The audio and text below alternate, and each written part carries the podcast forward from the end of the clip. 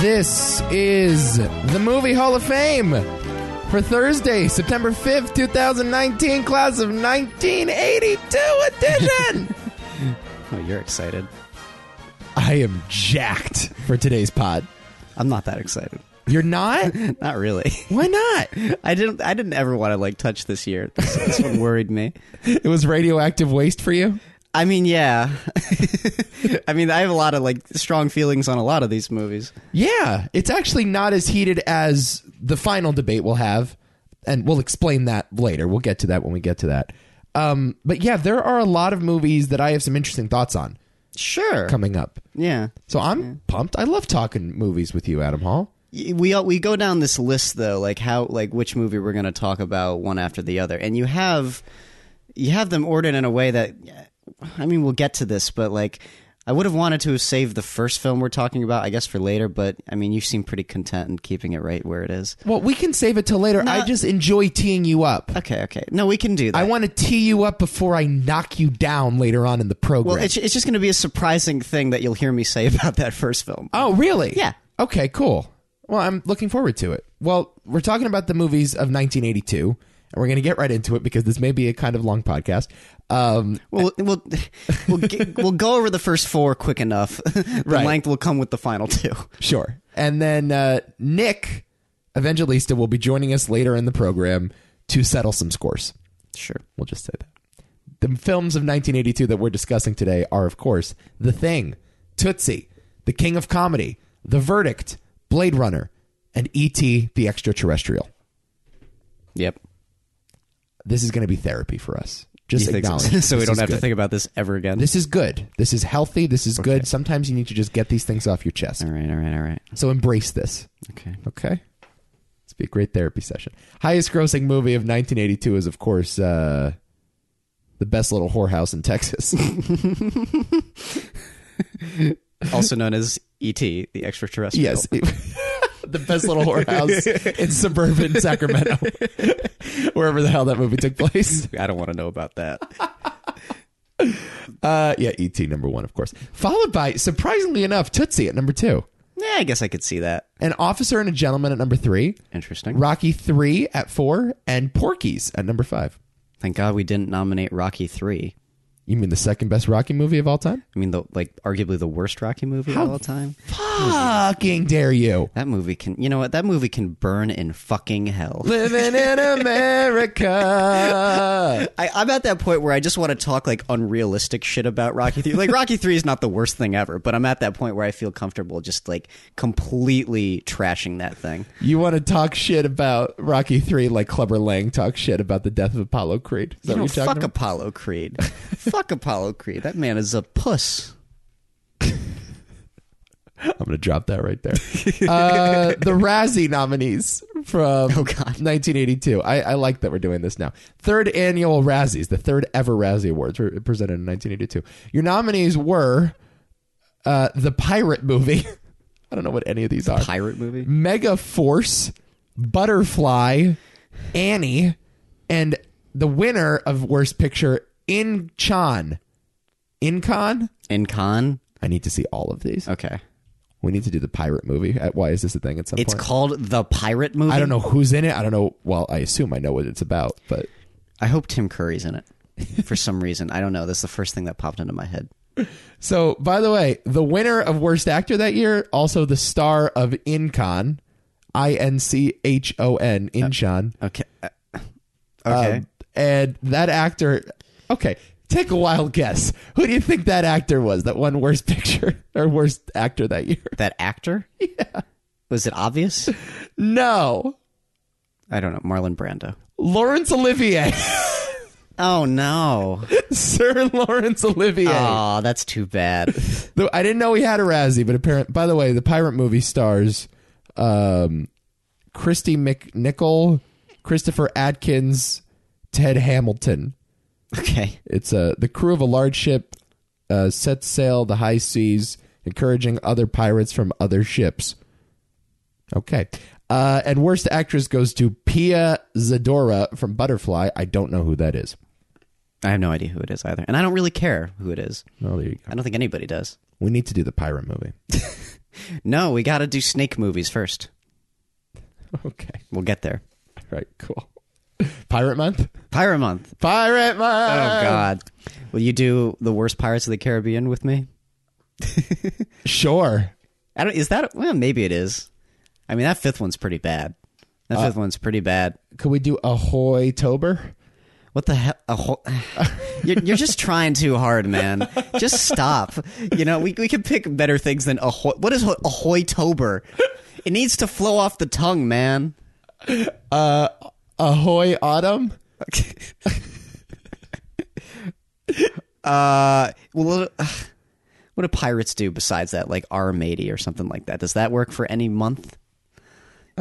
Because ahoy doesn't work. Do ahoy. March. Ooh, see that works.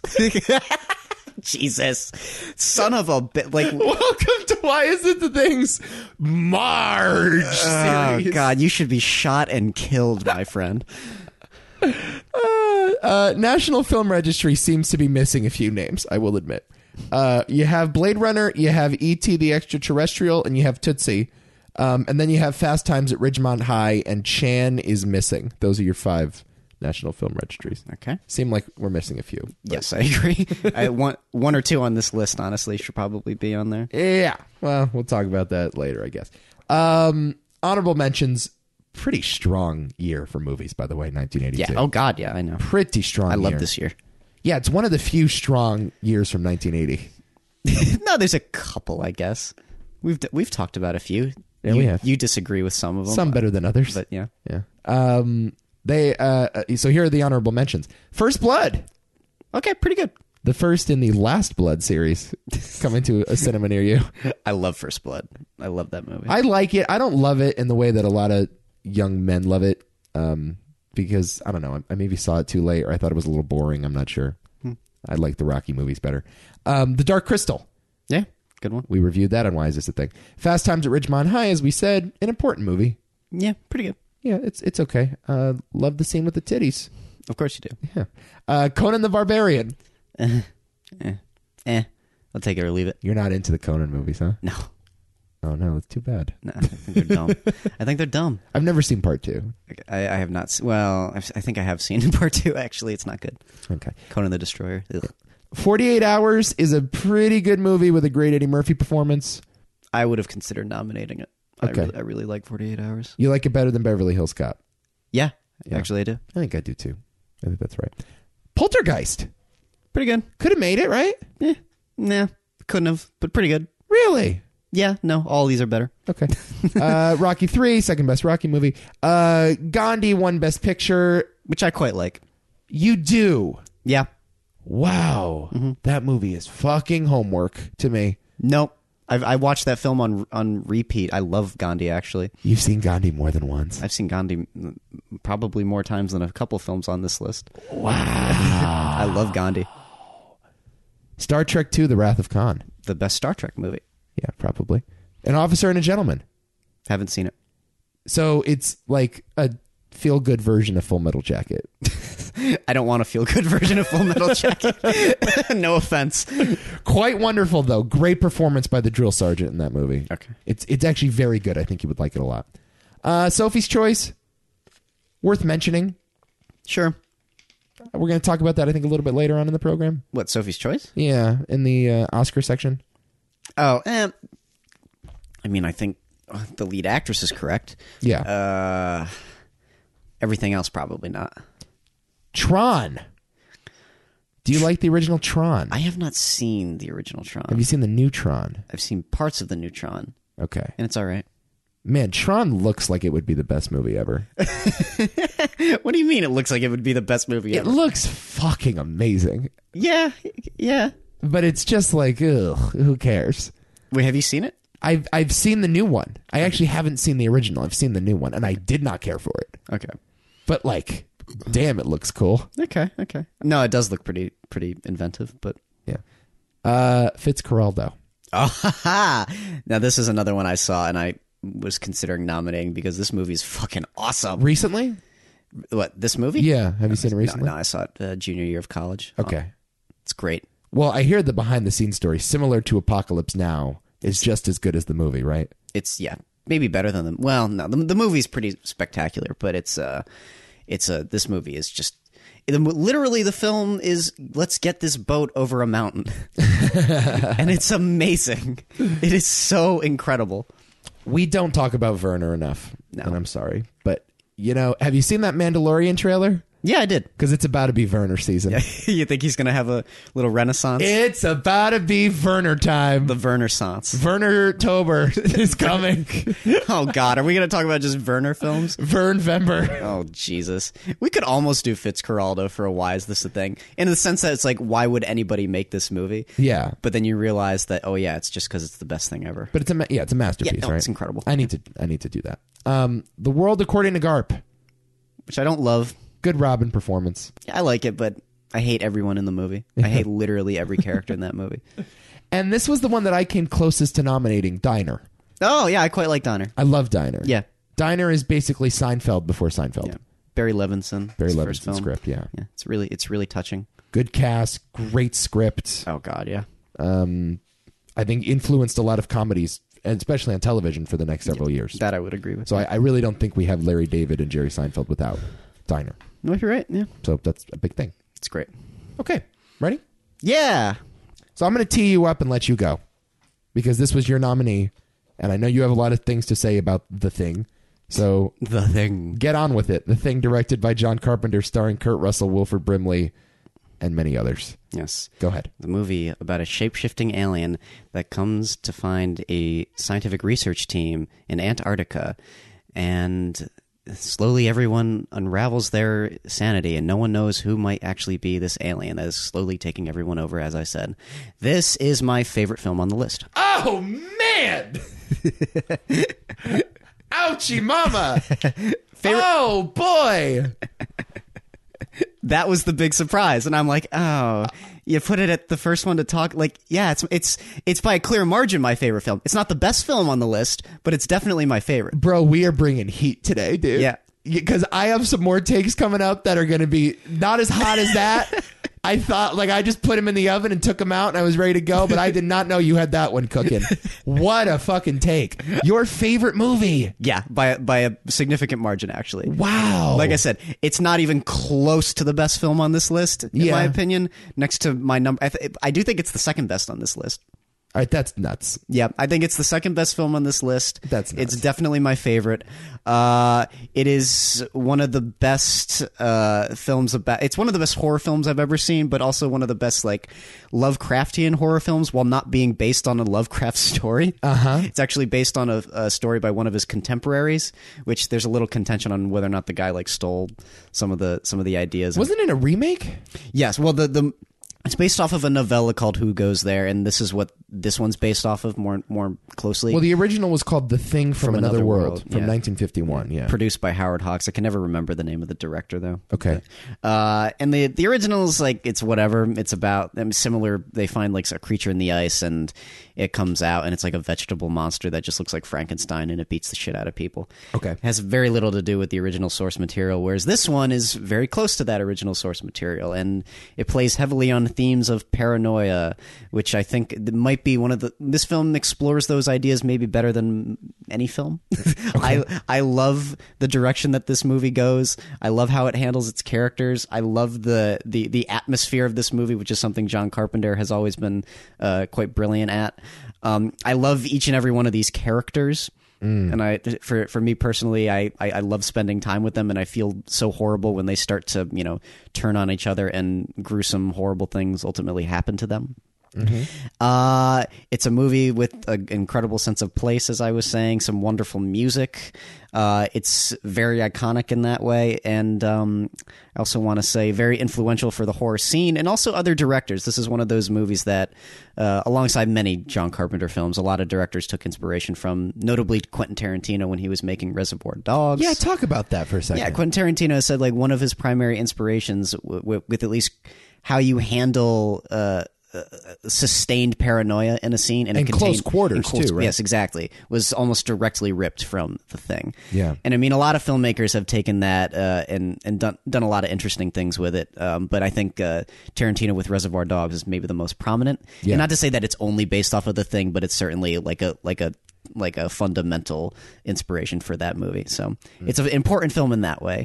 And again, uh, uh, it's yeah, it's pretty pretty well loved at this point, although um, hated when it first came out. So that's the thing that shocked me in my research. Absolutely despised when it came out. It didn't Yeah. do very well, and to me, I think it's it's when I look back, and I've actually read quite a few of the the, the critical responses, and I don't know if there's ever been a time where critics got a movie so completely wrong Yeah. in almost every I was like shocked. I was like, guys, what is the matter with you? Like what what did you drink this morning kind of a thing. Well, it's one of those groupthink exercises, ironically, similar to the plot of this movie. The response to the movie was sort of this rolling rock down a mountain, and it kept Yeah. Mm-hmm. acquiring moss, and that moss was bad word of mouth. It's like someone else thought it was trash, so I'm going to say in my review that it was trash, and repeat, repeat, repeat, because I don't think anyone wanted to admit that it was a thoroughly entertaining, atmospheric horror movie. Yeah. Um, I think the the guttural reaction was the creature is over the top, the violence is over the top. Um, the uh, it, it's just a go go go type of movie. There's not much like reprieve. No. There's not- it doesn't spend much. Although it does conjure up a lot of suspense, it doesn't take a lot of time building that suspense in quiet moments. It's a very loud, explosive movie. Oh god, I completely agree. Which is interesting because with how I mean atmospheric films generally don't do that. Yeah. They're not quite like that. They're much and and not to say that this movie isn't moody because it definitely is. Yeah. But you don't expect it to get as like absolutely chaotic and It's almost- off the chain, It's like yeah. apocalyptic at a certain point. Right. and it's ju- oh god, it's just a completely desperate film with maybe the best special effects ever conjured up. Next to another film on this list that we're going to talk about, second best special effects on this list. Yeah, we'll, we'll talk about it. Um, um, that creature. First time I saw it in its full form when it unravels. It doesn't have like one specific form though, which is interesting. Well, at, but you know what I'm talking about Yeah. though. When it grows the legs and it becomes like that giant insect thing with the guy's head on it. Um, I- I don't think I've ever been more terrified by a, a creature in film. I mean, it's just horrifying, and it's the animation style, of course, like the the the uncanny valley effect of it. Oh, God, it's so weird. Um, The Rob Bottin, the great Rob Bottin. It's so incredible. And I agree with you entirely. The sense of atmosphere is really what makes this movie for me. It is the quintessential Arctic horror film. Yeah, yeah, Where it's like you're in a frozen tundra, there's no way out. If you leave this room, you're going to die of hypothermia. So you got to stay here with this damn thing and hope to kill it with a flamethrower. and it's like logical. It's one of my favorite things about the film is that the characters are all completely logical and tactical about how they handle this situation. Yeah. but it's so different and so out of their hands that they're never quite equipped to deal with it. And just when they think they have it figured out, this thing is just one step ahead of them. Right. Which just and, and by the point you you realize that with them, it's it's always like too late and it always just kind of like it's like the, the movie is like effectively pulling the rug out from under you. I mean, j- there's just so many wonderful moments where it's like, okay, you, you feel like we've beaten the thing and then turns out no, actually this guy was was the thing the whole time, but we got him and actually it turns out it got to this guy too. It's like, well, what about this? Oh, what I, actually it destroyed the helicopter. you know, that kind of thing. Oh man, and just some of the most memorable uh uh like like tension building moment, specifically the blood scene. Yeah. which is incredible. Yeah. It's so you know it, he does Carpenter does this thing, and he did it effectively in Halloween, where he pushes you past the point where you expect the scare to happen, Right. and then goes he goes to the point afterwards and it doesn't happen then and then it happens as soon as you've let your guard down after that like resting moment He's playing with your expectation of when the scare's going to come. yeah, exactly. Is what he's doing. yeah. He goes past the conventional point because what generally happens is there's a build up and nothing happens. Right. You turn around, boom, there it is. He goes past the point where the character turns around, where it's like, turns around, yeah, still nothing there. Keep walking, yeah, still nothing there. And then all of a sudden, like halfway through the next move, the scare happens. Right. It's really, really, really effective. Man, Carpenter is such an interesting director, and I know you love him, and I really like him in a similar way. Obviously, I don't have the same affection for this movie and his other movies as you do. Um, but he made, for the most part, I would say standard B movies. You know, like I, I think you could generously call them B movies, but they're elevated versions. Um, and I just really respect the craftsmanship on something like Escape from New York Mm-hmm. or the craftsmanship of The Thing, where it's like this could easily be a shitty movie Yeah. with no effort and no attention, and the studio still would have made it. but you decided to elevate the material, but still remain Oh, true to the spirit of that original genre. Um, and you compare Jordan Peele to Carpenter a lot now. Mm-hmm. Yeah, I did. And I think that's entirely right. That's that is a better comparison than the Hitchcock comparison. Oh yeah, I agree. Um, and that's why I think so many directors like Jordan Peele and James Gunn and others of the era have embraced John Carpenter because he's doing his absolute best with the lowest material. Mm-hmm. You know, and getting like the, the the best works out of it, and some of the more memorable works that actually had a, a tremendous amount of influence. But I mean, Carpenter made like an awesome movie after the other. He had he didn't necessarily have the financial success that you would have hoped for, but he just he just made good movies until essentially, uh, God, I guess like the the real low point for him was I guess Escape from L.A. okay, which I've never seen. It's not good. Not good, huh? Not good. That's too bad. But I mean, he makes like like Halloween, The Fog, Escape from New York, The Thing, and then Big Tr- Big Trouble in Little China, They Live, Christine. I mean, just these awesome, awesome Starman. Yep. Uh, just these dope movies. Like, and it's just like, I, I, and they're they're they're always interesting to me. I don't know. eh, I kind of agree that it's something I feel like only Carpenter could have done and made it as great as it was. Because you look at something like Big Trouble in Little China, especially, which I think we'll eventually talk about.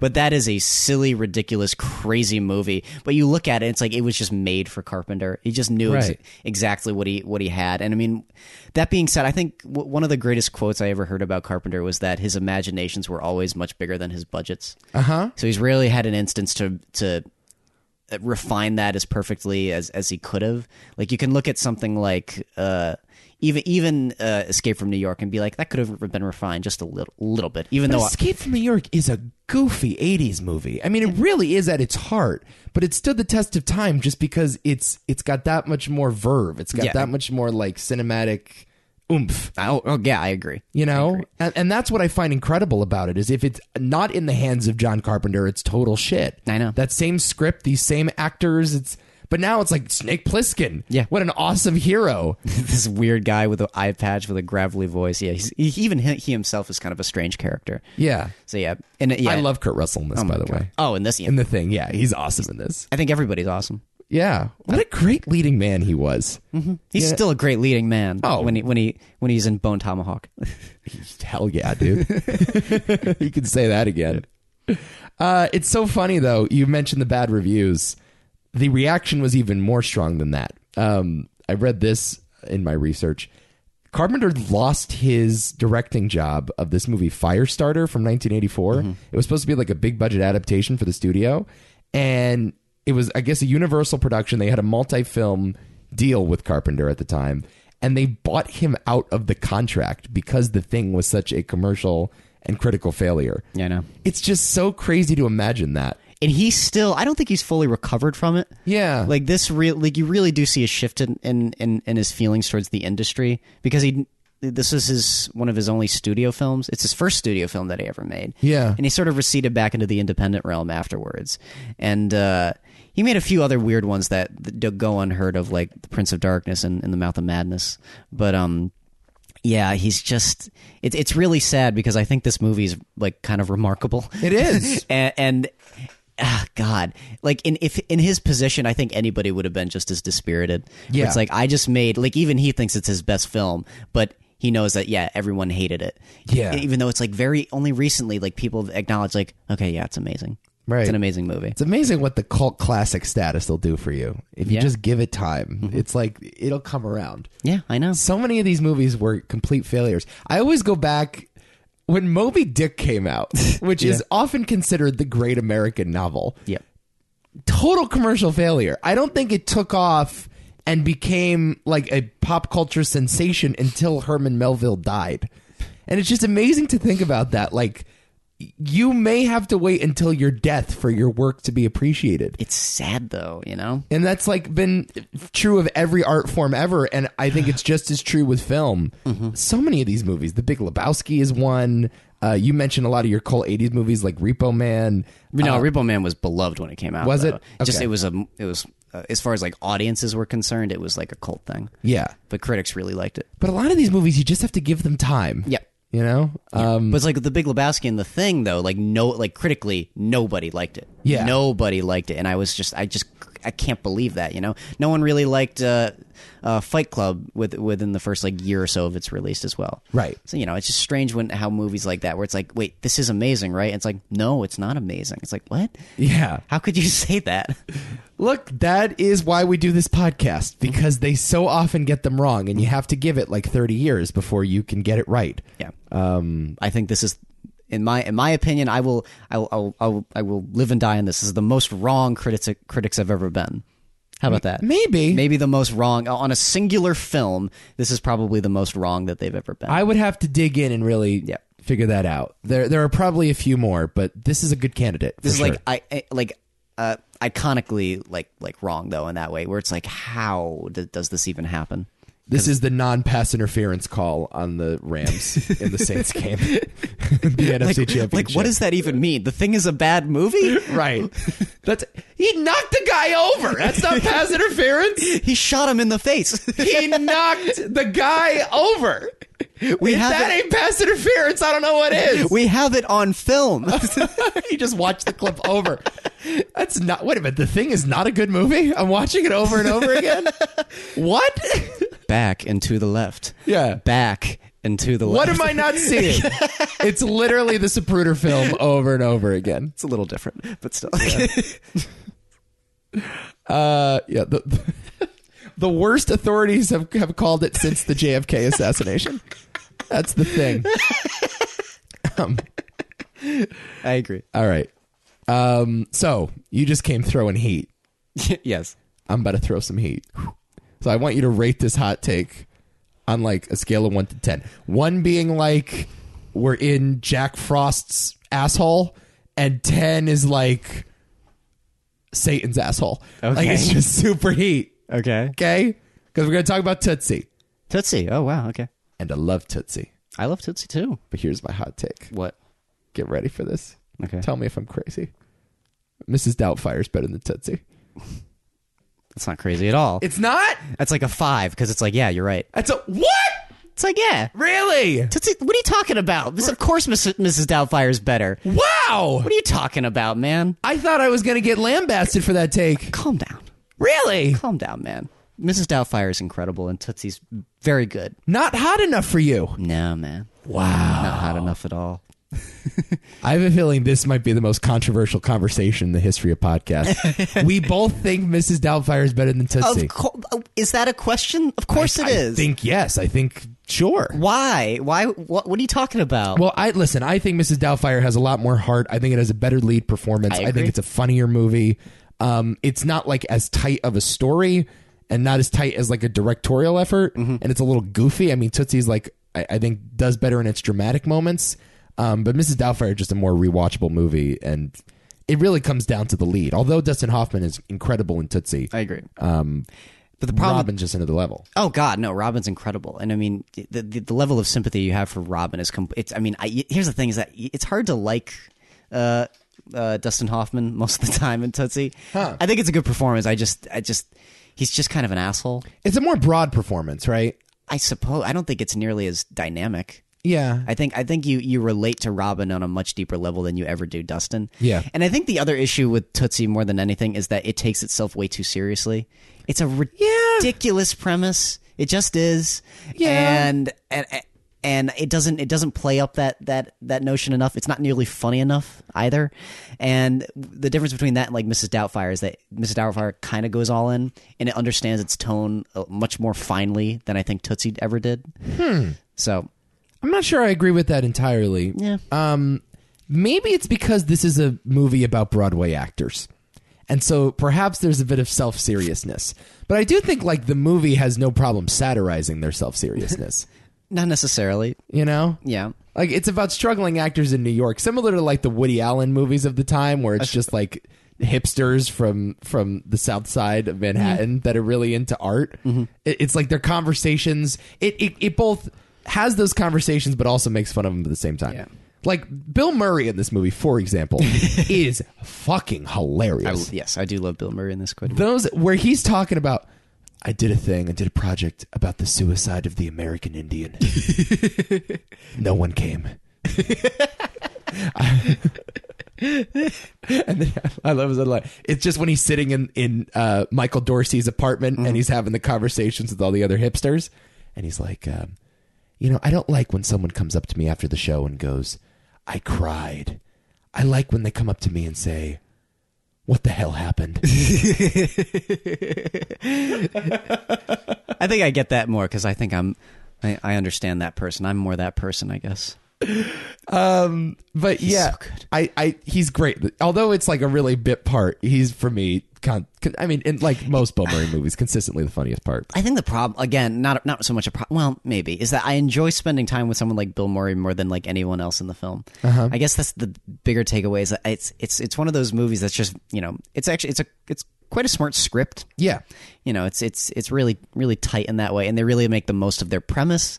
I just don't love all of these people. Okay. it's I don't know. It, it's hard for me to like absolutely fall in love with this movie. As as I don't know. As, as rhythmic as the film is, I mean, it's a it's a film that really bounces for me. Yeah. but um, uh, I don't know. Maybe it's Dustin Hoffman. yeah. I think this is one of his best performances. It's very good though. up. I, I think it's like top three, Dustin. yeah, it's good. I think it's like Kramer versus Kramer is maybe higher, The Graduate's higher, and maybe this is number three. there is something holding me back. I don't want to say it's a bad performance at all because it's, it's not. Uh-huh. I, I don't know. There's just been al always something about it that's that's prevented me from like like really really loving this thing. Is it the romance? Is it the Jessica Lang thing? I could do without that, I suppose. You know? I don't know romance romance plots in general. If if the movie doesn't know what it's doing with them, I don't I wouldn't say it doesn't know what it's doing with this romance plot. Is the thing though. Yeah. And I know. think Jessica Lang's quite good in the movie too. Yeah, I think she's better than Dustin Hoffman in a lot of ways. Yeah, maybe. I, re- I really like her in I this movie. really like Terry Garr, by the way. Yeah, I, yeah, she's also quite good. She's Yeah. how desperate and and pathetic she is, but kind of wonderful at the same time. You can't help but just love her. It's an awesome cast. I'll read some of the cast, by the way. So it's Hoffman, Lang, Terry Garr, Dabney Coleman's in it, Gina Davis, and as I said, Bill Murray. Um, directed by Sidney Pollack, one Best Supporting Actress for Jessica Lang. So that was the only Oscar that it took home, but it was also nominated for a lot more, including Best Picture, Best Actor, Supporting Actress for Terry Garr, Director, Original Screenplay, Original Song, Sound, Cinematography, and Best Editing. Yep. Sydney Pollock's also in the movie. Yeah. Oh, is his agent? Yeah. I love the scene where Hoffman goes up to him in the diner. Nobody wants to work with you. Well, that that's not in the that- that's in his office, I think. No, I'm talking about the one where he meets him in the Dorothy Michael outfit for the first time. Oh yeah. Hey, it's Michael Dorsey. it's Michael Dorsey. Michael, I told you to get therapy. and like the, the director and the other the fellow like showbiz types come up to him and Hoffman starts like spooning with with great. Pollock in the in the booth. That's great stuff. That is great stuff. It's awesome. No, it's a real. Here's the thing about this movie. It's more in the spirit of some like it hot than it is Mrs. Doubtfire. Sure. So it's almost not fair. It's it's one of those movies that isn't really made anymore in the 80s. It's sort of made in the 70s, but by the time the 80s and 90s come around, the sort of sincere, straightforward, goofy comedies with something to say and really nimble scripts aren't a thing. They were really popular in like the 50s and the 60s. Um, Some Like It Hot is perhaps the most prominent. Um, so it's kind of like out of time, and that's why you sort of see it and you're like, I'm looking for something a little more significant Sure. you know um but i still revisit this movie a lot if it's on i watch it um i just think like yeah over time i see robin and mrs doubtfire and i think he's playing two characters in this Yep. and i watch this movie and i think it's always dustin hoffman in drag Yeah, I agree. Yeah, I wouldn't say the movie doesn't have li- li- li- it's it's still got a place now. I mean, they just uh, released like an award winning play based off. of that's this. right oh yeah, yeah. it Ver- won a bunch of tonys didn't it yeah, very very um, successful too. So I mean, it's it's still got its voice. It's still out there. It's just I I don't know. I do like the, I I hate these these like like areas I fall in with movies. Where it's like I, I like the movie. It's like The Dark Knight. It's like I like the movie, guys. Don't worry. I just don't. I'm not like over the moon for this thing necessarily. right Yeah. I'm, well you know who's really over the moon for this movie is afi Oh really? so number 62 movie of all time Yeah. Okay. yeah. according to the american film institute That's a little much. where do you think it was on the all-time comedy list I don't know. Five. two Oh God. Number two. Behind, ironically enough, Some Like It Hot. So there you go. Well, that's a bad list. AFI is a big fan of dudes in drag. of course they are. Yeah. Because they're all dudes in drag. Uh, right. Fun fact. The entire American Film Institute. I just want to like like barge into their studios and like yell at them for something. Like I have a piece of paper in my hand. I'm coming for you guys, and then I open the door. It's just a bunch of people in drag. Oh, sorry. Nothing to see here. I got a gripe to pick with this list. Leave us, sir. I love I, uh, the the American Film Institute. Jesus All they do is make lists for a living, and nerds get mad about it. I still hold that all the, the higher ups in, in the industry have eyes wide shut parties. Oh, for sure. I think every single one of them just goes to eye wide, sh- eyes wide shut parties, and that's Okay. it. That's their lifestyle. Yeah, I think that's about accurate. Um, I think you're underselling the movie a little bit. I, I want to reiterate yet again. I really like Tootsie. Yeah. Um, and there was no world where I didn't nominate it Mm-hmm. this year. Um, Yeah, it's it's a, it's a great it is a great movie. yeah. I how just you think there you can nitpick certainly, and over time, I don't think it's aged the way that a lot of comedies of the era have aged. Mm-hmm. Right. I agree. So that's that. So it's a different time. A movie like this would never get made now. Mm-hmm. That's the important thing. I agree. Okay, ready? Mm-hmm. Here's one you nominated: Yeah. The King of Comedy. Yeah. directed by Martin Scorsese, starring Bobby D, Robert De Niro, Jerry Lewis, and Sandra Bernhard. Rupert Pumpkin is a passionate yet unsuccessful comic. What a name, by the way. Who craves nothing more than to be in the spotlight and to achieve this. He stalks and kidnaps his idol to take the spotlight for himself. This movie's premise is so awesome. You seen that new Joker trailer? Yep. I cannot fucking believe they're remaking this movie with the Joker. Apparently, it's good too. People are Well, it just debuted yesterday at Telluride, I think. yeah Or Venice? I don't know. yeah I'm hearing awesome things. yeah me too. but if you had told me we're now living in a world we're living in fucking bizarro world it's 2019 Yep. and todd phillips is remaking the king of comedy with de niro in the jerry lewis role It's so awesome. and joaquin phoenix as the joker in gotham city as the lead it looks exactly the same yes, it does. they're doing the same plot aren't they Yeah, pretty much. it's like de niro is a is a late night talk show host I am fine with that though. And they're just, and I, I assume the Joker is going to kidnap and do some pretty bad things to De Niro. Yeah, I agree. What? What are we? Where are we living? I am f- I am fine with that. And you know why? It's nice to see that this movie is actually like carrying on its legacy. This is the most underrated Scorsese film ever. Uh, My- is it? Yeah. Cuz I think this movie is one of his best. Okay. Um, I think it's, I think it's next tier. Yes. I think it's cle second tier Scorsese. It's I think it's fantastic. I don't think you can. It doesn't get to Goodfellas, Raging Bull, uh, and uh, and Taxi Driver. But I put it in his I might put it in his top 5. yeah. I love this movie. It's certainly in his top 10. Okay. Certainly. Oh yeah, yeah, for sure. It's in his top ten. Yeah, this movie is came out at a time during a writer's strike actually. Oh really? Yeah, yeah, where no one wanted to make movies or write them rather, and people were struggling to get movies made.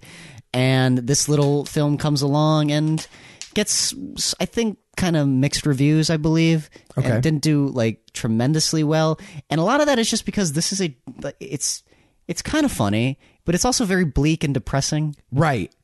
Well, I think one of the hangups that people have is that it's not funny enough to be a comedy and not dramatic enough to be a compelling thriller. Yeah. And when you look at it, you don't think it's going to be as dramatic as it actually is. Yeah. Yeah. Um, you know, it sort of reminds me of the, the disaster artist at times. Huh. In a way. That's an interesting comparison. Yeah. I think the disaster artist is a little more hopeful in this Sort of. because this character, as you said, is a truly pathetic human Oh being. my god, yeah. You know, His mom i- uh, is guess who's doing the voice is that of his Scorsese's mother? Mm-hmm. I recognized the voice when I heard it. Yeah, yeah. Like that, I, I, that's unmistakable for me. mom. Mom. I forgot what he says. It's just a great scene. I'm recording, mom.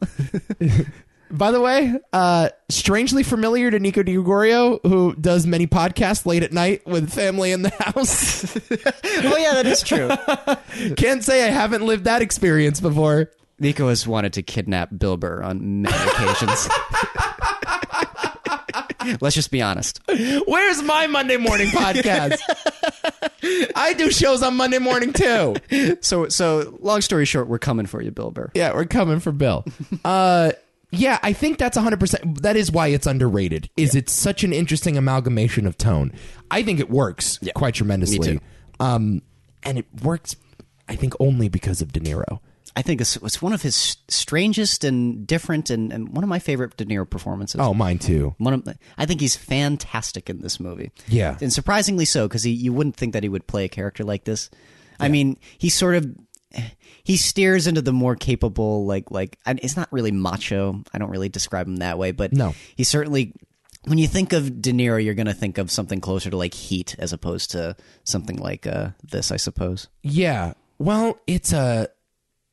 I'm always amazed by performers acting other performers. Like a- Yeah. an actor that has to mimic a bad stand up comic. That- like, my favorite thing in the world is, is to see an actor playing an actor. And so they have to be two layers. So you have to do a performance within a performance, but also cue that performance to the skill set of the actor while also staying in character. So this is the type of movie where if that stand-up monologue at the end when they finally put him on TV, if that doesn't work, if you don't see that yeah, the material's pretty good, but he's not quite there, the movie falls apart. Yes. But he is able to hit walk this very difficult high wire where I could see how someone would laugh at this material. I could see that he spent a lot of time on this, and it, it's it's a more effective scene than if he just went on TV and bombed. But also, there's an awkwardness. Mm-hmm. It's like you could tell you've watched a lot of stand up and you've dreamed about being a stand up and you've thought about it a lot, but you've never done any stand up in a small nightclub. No. So that's what it would look like. I agree. a lot of enthusiasm, but you're not quite there, kid. Yeah. It's well it's it's the jokes he tells they could have very easily had, had him tell just like like objectively like that's just an awful awful joke. And had the audience not laugh. exactly. But they're not like the worst jokes ever. I mean they're not good. No, but they're not bad though. They- They're just like, "Oh, eh, huh, okay." There's some play on words. Yeah, exactly. I mean, yeah, it's it's as if there was effort put towards it. It's not like you wheeled this guy. If you took a guy off the street and put him on TV, he would not be that funny. yeah, your reaction is like, "Ah, huh, yeah, okay, that was uh, that was kind of funny." But at the same time, there's that desperation. Yeah, Because the delivery is so awkward. it's terrible. It- Yeah. And it says a lot about comedy too in that way. Like I feel like this is something comedians would ironically learn a lot from. Yeah. Aside from the, you know, just like writing good jokes, delivering them is even better. I mean, third, just don't kidnap your heroes. Yeah. So yeah. right. Yeah, I think uh, it, it's all De Niro. Um, if if he doesn't pull this off, the movie doesn't work, and that's the case with a lot of Scorsese movies. If De Niro's not good in them, they're not very good. True. Uh, and he has carried a good three to four Scorsese movies. Very true. you know. um, I don't want to undersell how good Jerry Lewis is in the movie. Oh too. god, yeah. he's really good. And considering it's Jerry Lewis, it was like ah, ladies. He's very over the top normally. The understated, angsty, chip on his shoulder guy who doesn't really love the fame because of all the baggage that comes along with it. The anger that he expresses towards De Niro, the total lack of regard for him or any other any other fans of his, um, is really good. Yeah. and he holds his own in this movie. I agree. He's one of the better performances in the movie. Yeah, I really like the the girl though. the crazy girl. Yeah. She's like good old-fashioned American fun. That's a creepy scene. Oh yeah, where he- she has him taped up. Yeah. She takes off all of her clothes, and right before they're about to do anything, take the tape off. take the tape off. but there is kind of a, a strange black comedy to it. Yeah, it's just. It is funny. Like, it's Yeah. like, the, like that scene in particular, it's just so odd. And it's not something that would, it, it doesn't like jump out at me as like, oh, this is disturbing necessarily. It's just like there's something so crazy about the fact that these weirdos have kidnapped this guy. And you don't, you never, to me, you never get the sense that they're actually going to kill him. No. I mean, they don't kill him, but there's, in the Well, back. tonally, you don't really No, expect that from the movie. Yeah, but like it, like even, eh, yeah, I guess so. It's like that's the best way I can describe it. It's like I, th- I feel like I'm, I'm always right there with Jerry Lewis's character. Where it's like, what the fuck are you guys doing? Come Right, on, right. yeah. And he, he sort of gets to that point where he tells her to take the tape off, and then he steals the water gun from her and just shoots her with it. Sure. Yeah. Well, I- it's like the main character th- of this movie is named Rupert Pumpkin. so there's only a certain, and that's by the way going to be the same problem with the Joker movie. Yeah. Is at the end of the day, I'm watching a Batman villain. Mm-hmm. I know we're trying to mimic a Scorsese movie. I know it's a hard R. I know like you're going for this dark gritty, but the guy's got face playing on and he's a clown. Yeah. It's- So there's always that disconnect. You never forget that I am watching a dark comedy, as dark as that comedy may be. Mm-hmm. Right. Um, but it is totally sad. And Yeah, I know. Man, Scorsese and De Niro just do that really well. Like every movie they've done, yeah. where he's the lead anyway. Yeah, absolutely. Where yeah, you're watching him in his basement having made up conversations with Jerry Lewis oh and, God, it's the worst, isn't it? It's so pathetic. and also when he goes on the date with the woman. And he takes the woman out to the Hamptons or wherever for the for the getaway weekend with Jerry. It's terrible. Oh man, it's so Scorsese maybe does that better than anyone else. Pathetic dudes and relationships with women. There's nothing more angsty than that. Yeah. Has Yeah. there ever been a happy marriage in a Martin Scorsese movie? I was just I was, we were just talking about Alice doesn't live here anymore, and that's maybe the, the best example of what you're talking about. Oh, really? like the worst marriages relationships possible. Oh really? Uh, has there ever been a happy marriage relationship? I mean, De Niro and Sharon Stone in Casino actually like each other. do they? Yeah. I mean, They kind of like each well, they get divorced, but they well, okay. maybe no, that's they not don't so like healthy. each other. Yeah, I guess. And see she sort of is like keeps running back to her drug dealer boyfriend. yeah. So I guess not. I can't think of one. Hugo? Uh, Georges Mil- Méliès and his wife and Hugo, yeah, they're pretty happy. I They're guess, happy? yeah. Okay. I guess that's about it. She didn't overcook the, the, the meat? no. you know, actually, I think that's a good example because the movie actually ends with a bunch of people getting together. Okay. So, yeah, maybe that's the only one, Yeah. you know. I can't think of another one. Scorsese just hasn't had a lot of luck with the ladies. May- Maybe The Irishman will just end up being a Merrill drama. Have, has nothing to do with what's in the trailers. It's just about people getting in good relationships, and there's no drama whatsoever. I'd like to see that one of these days. I'd like to see that. I want to see a movie where there's no like like you're told one thing and then you go and it is literally something completely different. It's like, it's like a different genre, and then just nothing happens. Right. Just people eating dinner and coming home after work. Yes. And everyone, I just want to see everyone in the crowd being like, "What's ha- is there anything gonna is anything gonna happen in this movie?" Well, I actually love when that happens. When a movie is totally falsely advertised and you get something complete. I enjoy that because it's like a surprise. it depends. It depends on what it is. Because how many times do you see a trailer and it's like I feel like I've seen the movie already? Yeah. I suppose that was my reaction to Drive, Yeah, where it's like the trailer was promising the transporter, and then we got like an art house film. Right. it's like, whoa, okay, yeah. right. and but people don't respond well to those. Yeah. the audiences don't. But Well, they feel like they've been betrayed. Yeah, Yeah. Because all people don't want to be surprised; they just want their expectations met. and then they get mad when they're not surprised. Yes, So fuck audiences. that's the moral of the story.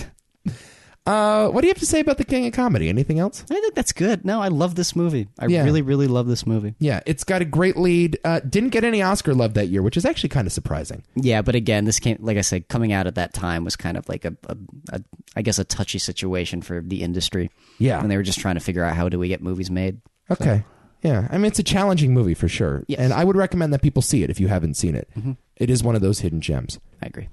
I think I like After Hours more though. Really? Uh, See, I disagree. I like After Hours a lot. I don't think it's this good. I, I think I like After Hours more. That's interesting. That that to me is the most underrated. Okay. Yeah. Strange, but No one's remaking After Hours with the Joker in it. That's my point.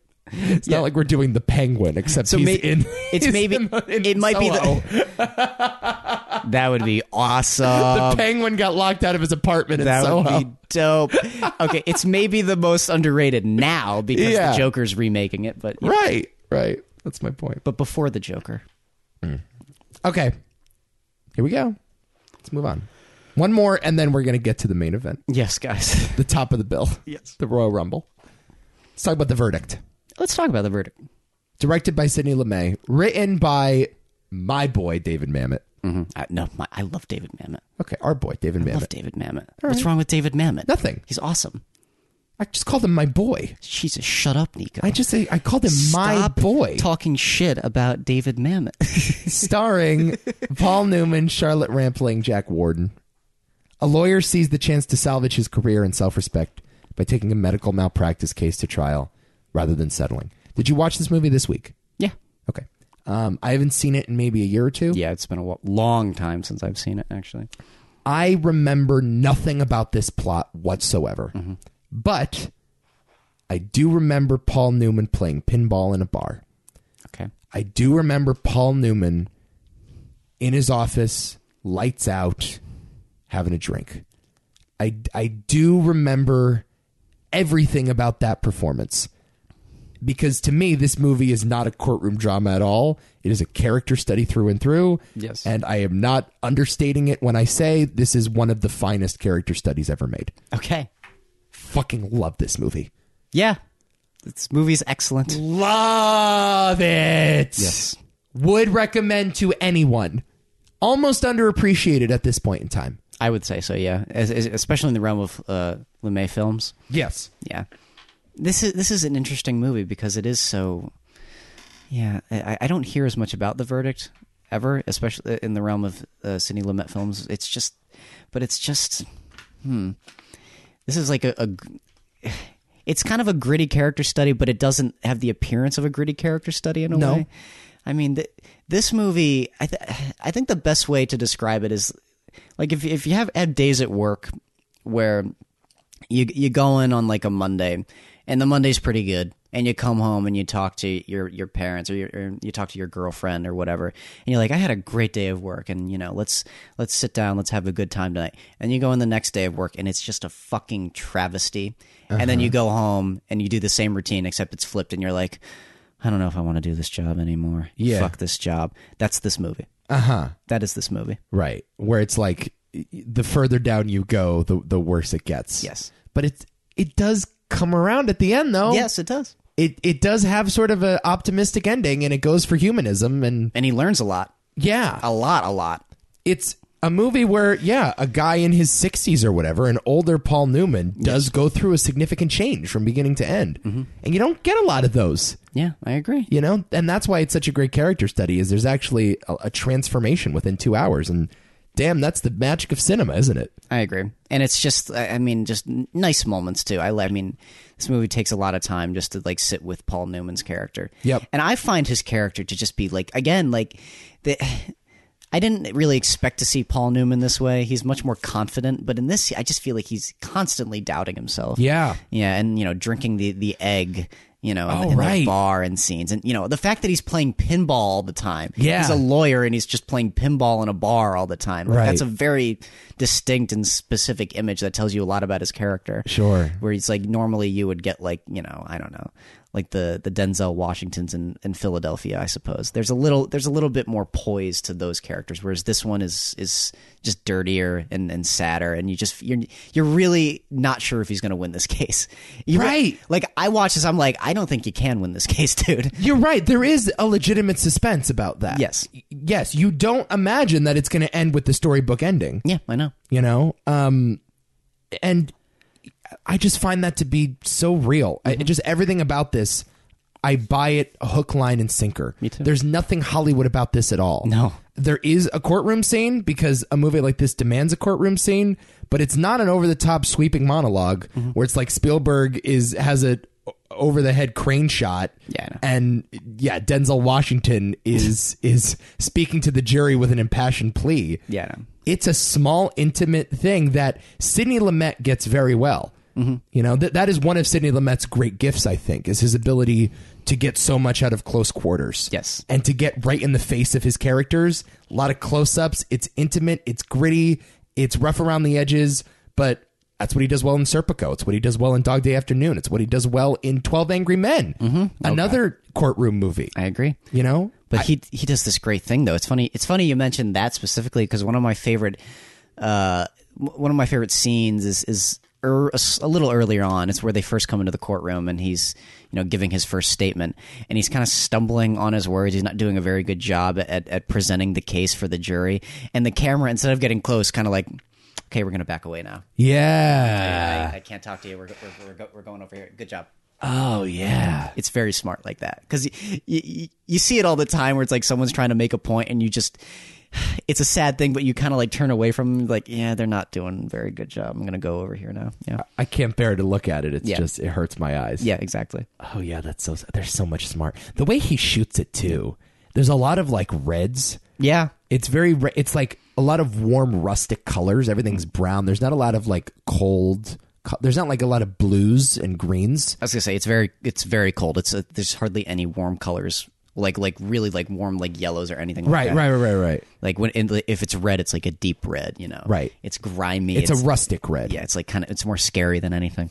Right. Yeah, it, it almost in a lot of ways has like a noir aesthetic at times. Yeah. which is weird. Yeah. Yeah, a little bit. Not a, a no. I mean, the way that he shoots even Charlotte Rampling in the movie, Yeah. though, like those those scenes are not particular. I mean, they're intimate, but they're not like traditional romance. It's very dark and uh, sad and depressing. It's like say it's there's nothing happy about like any scene with them, like Yeah. almost ever. Right. Yeah, and even even when like, I love this scene where uh, he sees the picture of was that his wife? Yes. his ex-wife. yeah, I think they got divorced, right? Yeah, Because that's the what- alcoholism. Yeah, That's yeah. what I thought too. Yeah. And she's like, you know, th- there's even when she like still says, okay, no, we're s- we're s- we're still going to sleep together. It's not like a, uh, you know, like th- it's not funny. It's No. still very uncomfortable. It's slow in a in a good way, and it's very very quiet. And you never get the sense that you know you're safe r- regardless. Like you still feel like something's wrong. So, ironically enough, we've been talking about how dour and depressing this movie is. Number 75 on, on AFI's most inspiring list, on their all time cheers list, AFI is kind of strange. and number four on their courtroom drama list. okay, which I think is about right. I think I would put it right there. Um, I agree with that. I would take this. I know people love like uh, um, To Kill a Mockingbird, and it's a great film and it's an American classic. But I would take this version of the courtroom drama over To Kill a Mockingbird any day. possibly. Over Gregory Peck, just just again like speaking to a jury. But you're, but it, it- this is the, when people rank these movies, they're talking about the movie as a whole before like the courtroom scene specifically. Yeah, of you know? course. Yeah. Um, I just think this i it's it's just a captivating performance. Yes, I agree. And I will be talking about Paul Newman a little bit later on in this podcast. Me too. Spoiler alert. Yeah, me too. Um, but dude, this was just one of our fine American actors, and there's just no ifs, ands, or buts about it. he bounces back and forth. Sometimes I think he's my favorite actor. Who's our Paul Newman now? Who is he? Our Paul Newman? Yeah, God, I don't know. We, we don't have a Paul Newman. I don't think we have one. and that's okay. We, I don't think there's ever going to be a Paul Newman again. Like, who's our traditional masculine? Can play the heavy, can play the man with the gun, can do Butch Cassidy, but then can also be Cool Hand Luke, where he's like the most lovable rebel, and then can also do something like this with with this much range. Well, clearly it's Ben Affleck. Okay. Clearly. Fair enough. Who do you think had the better chin? Because if we're talking about just chin alone, Chin's important here. may have to be Affleck. Half their performance is the chin. Yeah. He always leads with his chin. You ever notice that? If you ever watch this clip, it's just amazing how he leans with his masculine chin. It's something I was never able to pull off as an actor. I really respect that. The chin. It's like it's it's like 3D. And you're, I want to see a Ben Affleck 3D movie where it's just his cleft comes out like 10 feet from the screen. I deliberately shot at this close. Notice how his chin takes up two thirds of the screen, and you can't see anything else. You know, I mean, Brando does shit with his hands, and Affleck just always goes with the chin. I mean, we have our gifts. I have a decent chin. I have a decent chin. Don't say those things. I have a decent chin. Don't say douchey things like I, have, a, decent there- chin. I am like perfect, Nico. There's literally nothing physically. Don't talk to me about your chiseled physique. There's nothing physically wrong with me. that is Actually, the douchiest thing you've ever said on a podcast. I I was uh, chiseled to perfection by the gods, is from what I what I've been told. oh, really? Uh, Yeah, yeah. like actually, like Affleck himself. yeah, exactly. Straight out the God's conveyor belt. we were all created in God's image, dude. Come on. Um. Oh, I mean, Mammoth, baby. That script. How great's Awesome, That script. awesome. How great's that script? I mean, it's so it's da- it, you know, I, I get, like what can you say about Mammoth? Everything he does is incredible. So I was actually reading about this. I'm not sure if it was in David Mamet's book or it was in uh forget uh what's the guy's name that did uh uh, uh that did All the President's Men, the writer. I just read his book. Not not Pakula. Oh God, Uh, what's his name? I just read his book and it's one of the great Pullman? What? Golden? William yeah, Golden? William Goldman. Okay, I'm not. I think I might have read it in William Goldman's book. I'm not sure. I've been reading a lot of like behind the scenes film books. Um, apparently the production was a chaotic one. This was This was? yeah, I guess based on a novel. Yes. and they pay, the studio paid Mamet to write a version of the script, and then Redford got his hands on it. Okay. Redford, I think, was going to direct and star in the movie All right. and he didn't like the script. So he commissioned a rewrite, and I think it went through the process like five times. Finally, they just fired Redford from the project altogether. Wow. And they reverted to Mamet's original script with Sidney LeMay and um, and and Newman, and I- it's just a way better version of the movie. It's a very different movie. Oh, it would have been massively different. Wow, So, I'm glad this is the final version that we got. Me too. I would say it is one of the great combinations of all-time screenwriter and all-time director. Oh, they they're kind of m- married to each other in a, in a lot of ways. When you see that, like I don't, I don't f- I feel like they haven't done a lot of films together, but there is a distinct connection between those two guys. Something about their styles just feels perfect. Yeah. It's the perfect pairing. It's almost like Sorkin and, and Fincher in Social Network. It's funny though because Sorkin and Fincher are a great pairing because of because they're opposites. right. Exactly. Yeah, it's just a perfect pairing of opposites. Where I feel like this is a perfect pairing of people who are like minded. Like minded, but Mamet can sometimes go over the top, though. Mamet wrote Glengarry Glen Ross, dude. Sure, I guess, but again, I can kind of see L- Lamette doing that. Lamette's not directing Glengarry Glen. See, there, I, that's where I disagree with you. Ah, I don't know. I could see it. That I, I don't know. I, I Lamette has always been like an understated, less is more humanist type. He made Network. Oh, good point. wow, you got me there. He also made fucking Serpico, though, dude. I know. All right, dude, fucking Sidney Lumet. I love him. we need to put at least one Lumet movie in the Hall of Fame. It won't be this week, but we have to do it at some point. I mean, if we do Twelve Angry Men, Yeah. I love Twelve Angry Men. Love Twelve Angry Men, but it's not my favorite Lamette film. Yeah, you'd love Network. I do. So, I mean, I I think Dog Day Afternoon is a full on masterpiece. Yeah, it is. It is. Um, but okay. All right. We're done? Oh yeah. Should we bring on our guest? Yeah, I suppose so. Let's do it. Let's hop on the horn when we come back. We're going to talk about the last two movies on the list and things will get a bit dicey. Stick around. Alrighty. All right, now on the other line, our compatriot from Why Is This a Thing? The inevitable Nick Evangelista. The inevitable. No, the inevitable, Oh, eh, eh, oh, okay. right? wait, wait, wait. I'm sorry. The inevitable. Inevitable. Inevitable? Inevitable. What does that mean? You cannot be ebited. Oh, Inevitable is like cannot be matched. Oh, oh. Oh. I thought you. I thought you said. In, I thought I was like Thanos for a second. inevitable. Like we don't want Nick here, really. Is that's what I thought you were saying? Like, oh, the inevitable. All right, well, I guess we gotta have. He always him on. finds his way to weasel into another podcast. son of a son of a bitch. gun. I am inevitable. And I am Iron Man. Yeah, if if Thanos said inevitable, it would have been a lot less intimidating. You think there was a line reading where he said that on a few occasions? Definitely. Fine. Inevitable. Line. Is it inevitable?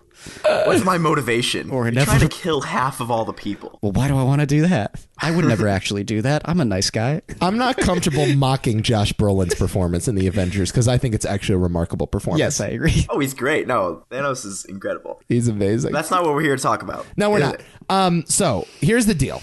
Um, we talked about the first four movies on this list from the year 1982. They were The Thing, Tootsie, The King of Comedy, and The Verdict. All great films. All we talked about very passionately. But there are two more on this list. They are Blade Runner and they are E.T. the Extraterrestrial. We have known for quite some time that Adam and I would butt heads on this because Blade Runner is one of his most beloved movies and E.T. is one of my most beloved movies. And we both, I would say, strongly as the other person, believe that those respective movies should make it into the movie Hall of Fame. Well, it should probably be Tootsie, but all right. It should be Tootsie. You're right. Fair enough. Well, let me note, by the way, and we said this before you came, or I said this before you came on, that Blade Runner is actually not my favorite film on the list that we did. Right. But But I do think it's the best, and I do think it's the one that should get in.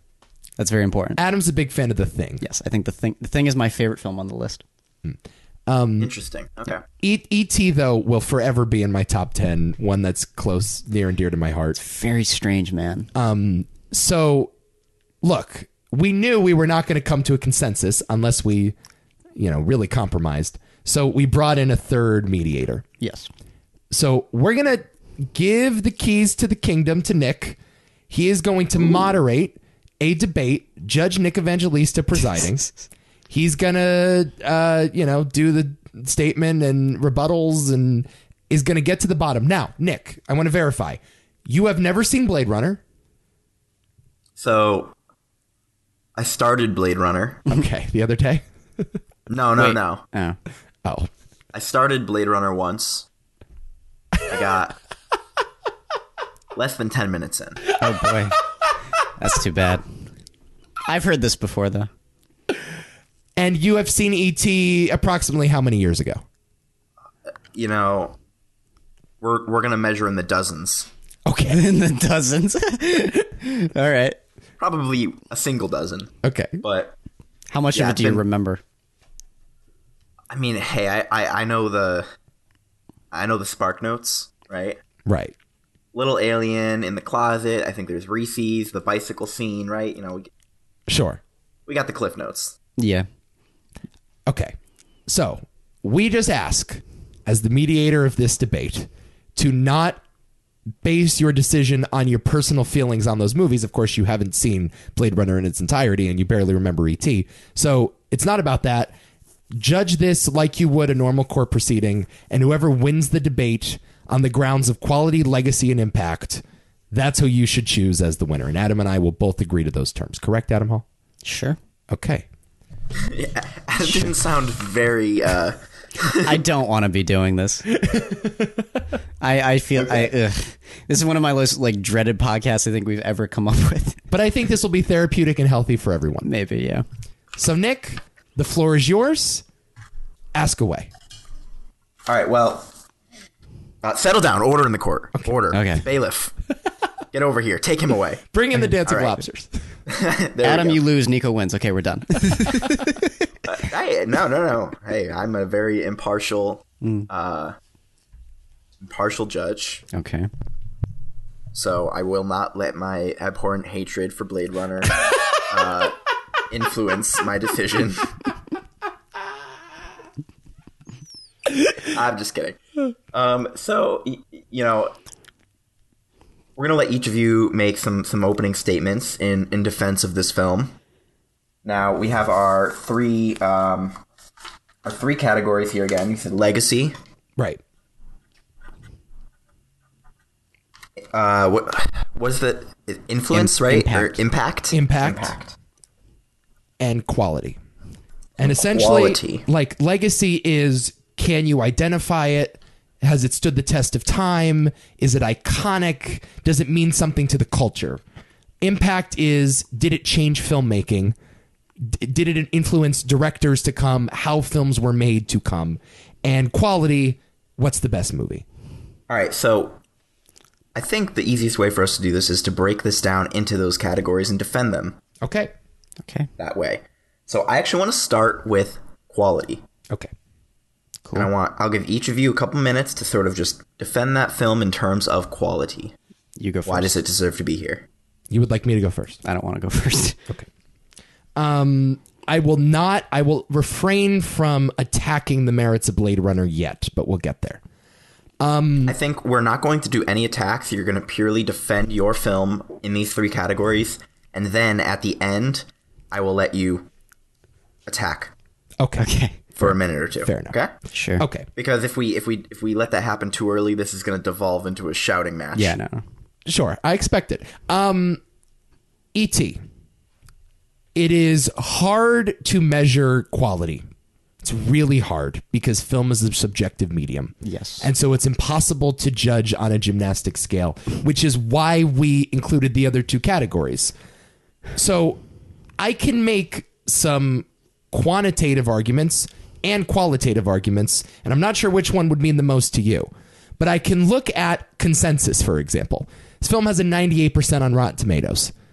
It's universal acclaim. When it came out, every critic on the planet loved it. Now, are we to say that the critics are the end all be all authority? I think earlier on in this podcast, we acknowledged that they weren't No. but it's something. It got a lot of love at the Oscars. The American Film Institute, which Adam previously expressed some grievances with, named it the number 24 movie of all time. Number three on the science fiction list, number 15 on the movie quotes list, number 14 on the scores list, number six on the all time inspirational list, and number 44 on the thrills list. Roger Ebert said about this movie when it came out, this is not simply a good movie. It is one of the, these movies that brushes you away our cautions, or brushes away our cautions and wins our hearts. It's a larger than life type of movie because ultimately it's a movie about being a child. And it's a movie about the experience of living in a broken home. One of the things that you don't recognize until maybe the fifth viewing of this movie is that it's about divorce the the themes of divorce hang over it incredibly heavy. There's a weightiness, there's an emotional, guttural aspect to it that you forget about when you see Elliot and E.T. flying over the moon. The mom in this movie is such a sympathetic hero. She does really honorable work, even though you could tell she's bothered by the fact that her alcoholic husband walked away on her and had an affair with some younger woman. Um, this was based on Spielberg's own experience growing up. He speaks about this at length. Um, the Michael character, the older brother to Elliot, is actually the Spielberg point of view character because when his father walked out on him and he was dealing with his younger sisters, um, he had to learn to sort of be a surrogate father. And that's sort of the arc that Michael goes through in the movie. He learns to take care of Drew Barrymore and uh, and uh, and Henry Thomas in this movie. He learns to grow up. He learns to be that nurturing presence. The character of E.T. is actually based on an imaginary friend that Spielberg invented as a child.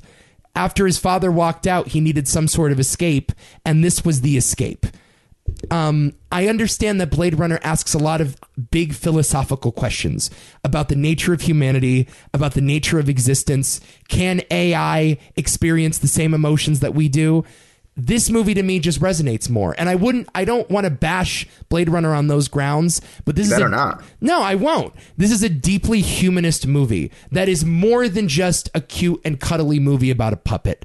There are deep themes that resonate for generations about empathy, peace, being an outsider, learning to cope with the struggles of home life. And so, on either the subjective grounds or the objective grounds, I think I can defend it in both ways. E.T. is the superior film in terms of quality. It's okay. So, so when we talk quality as a category here, I was anticipating more of a discussion on the actual filmmaking. Yeah. Sure, okay. I can defend that. No, you can't. I, I, I, I No, you can't. can't. I can't. No, you can't. This is Hold on, Spielberg's hold best on, hold movie. on, hold on. Yeah, no, it's not. It's, it's Spielberg's best I movie. think it's maybe his fifth best film. What? The, So, Yeah. so, so, so, I thi- so, hold on, hold on, hold on. We're not attacking. We're not attacking yet. We're gonna order. That is a crazy. What the hell are Um, you talking about? Nico, yes. I, I, I let you, I let you run on a tangent there, but I'm gonna give you 30 seconds. Yes. I need you to really, really talk about the, the filmmaking of this movie, Good luck. the quality of production. Sure. The what I movie. wanna hear. The movie is film school. No, it's not. No, this this is a lesson in how to make a compelling blockbuster. Behind the ca- the thing moves, which is something that can't be said about another movie we're going to talk about, but I'm not going to get there. It moves. It's perfectly paced. The score is impeccable. It conjures up emotions, and although that those beats have become familiar because it's been ripped off so many times, you can't deny just the cinematic perfection that is this directorial effort. Everything is proficient as hell. Where the camera is placed, how the camera moves from one area to the next, the suspense when E.T. first lands in the barn and Elliot is scared of him, but then they grow to, to love each other. Uh, the shots over the, the moon are just wonderful. The cinematography is excellent. Um, there is no obvious flaw, with maybe the exception of the rainbow at the end. Uh, that is my only nitpick of this entire movie. I can't name another one. So you're more than welcome to try to attack it, but on a technical level, this is Spielberg explaining how to make a blockbuster. And yeah, it's better than Jaws. Sorry. I was just about to say, I think the best way to make a blockbuster is Jaws because it's a tremendously better film. it's not. Yeah, it's, It's not. Okay, so Spielberg. Okay, Okay, so All right. So that's that's quality for ET. Okay. All right, Adam. I'm gonna give you the floor. You got you know you got three four minutes, plenty of time, um, to to really get into what it- what is the quality in terms of production primarily. You just want production? That's all you. Primarily, you guys can you can dip into the other other bits of quality, but a lot of that is gonna be um, a lot of that's gonna be covered by legacy and impact Sure. as well. okay. Uh, so All right. I guess in the realm of, I mean, quality, if you're talking about Blade Runner, I mean, at least separate from ET, I mean, ET is talking about things that have been explored, n- you know, kind of time and, and time again in film. I wouldn't say that. Uh, I wouldn't say that ET is something that you know. I, I suppose revolutionizes the way we discuss films, but then you look at something like Blade Runner that introduced kind of ideas that Nico just mentioned about themes of identity and themes of uh, uh, just existential questions about the essence of who you are and about human rights and slavery in, in, in, in the wake of technology and what our place in the world means next to overwhelming technology and whether or not we can really overcome said things. You know, are we better or worse than these our own creations, that kind of thing. And Blade Runner is the f- quite literally the first movie to ever explore those ideas in such great, uh, great detail uh, and using its characters entirely to, you know, traverse its small but effective story. Um, in the realm of uh, filmmaking, though, um, I don't think there is a better film in the special effects realm. If you're talking about production, this is one of the greatest uh, productions I think I've ever seen. I think it changed the look of science fiction forever, and I don't mean just for That's impact. yeah. If we're talking about th- the way we we look at f- film in general, I mean, I, we'll, we'll get to that. But the production itself is remarkable. I think the cinematography is some of the greatest uh, uh, cinematography uh, ever conceived in the realm of just how you present your world, in the realm of uh, how you present those ideas, how you h- focus in on your characters, just to you know elicit certain emotional responses. I think uh, the performances are uh, underrated. I find, uh, as- assuming you, you you watch the film with the perspective that, uh, I, I suppose the best way for me to explain is that once you understand what the movie's talking about, I think that some of the performances make a lot more sense in the realm of some characters being a, a little. mm, eh, uh, what's the best way to describe like Harrison Ford? I suppose a little uh, lessened next to something like Rucker Hauer, who's supposed to be Lessened is the word we're using. well, he's supposed to be a little more reserved in the way that you know, like like someone from like tw 2001, 2001 next to say something like HAL 9000. I mean, the human characters are deliberately cold because the point is that like technology is advanced further than the humans themselves. Well, the point is that he's a robot, isn't it? Who Harrison Ford? Yeah. Well, we'll get to that. That's not. That's also not true. Okay. Stop, Nico. but again, like the, the movie asks questions about like again, what what does it really mean to to be human in the in those situations? And I think uh, again, part of the reason Harrison Ford's character is so detached is just because of what he's been asked to do. It's a very I think it's a very interesting character and how he's you know been hired to kill these things that he kind of understands it's not sort of right to do. He's sort of long past the point where he understands that you know. Uh, there's there's a lot more to these things that I'm going after than I, than I than I'm willing to accept, even though you know I, I have to do this because the society tells me I have to do it, which I think is another interesting idea of being forced to do something because society says so. Uh, but again, in the realm of production, I'll, I'll get there. Um, also, just the, the way you use lighting is revolutionary in this film. The w- uh, the way a, produ- a production is put together in the in the realm of building a world, I don't think there's ever been a better practical world built. It's, uh, in the special effects realm, it's no CGI whatsoever, yet it all looks uh, pretty much flawless. Uh, I think mo- I think the film visually still holds up today uh, quite tremendously, and uh, I also want to talk about music, which I think is maybe mm, you know one of the again another underrated, but maybe one of the five best scores ever written by Vangelis. Uh, again, revolutionized film scores and the way synth is used throughout the '80s. Uh, I also have to take uh, what else do I have to say about? Uh, uh, I mean, I could go into light. I don't. I hate talking about like my my feelings on production because it's kind of boring.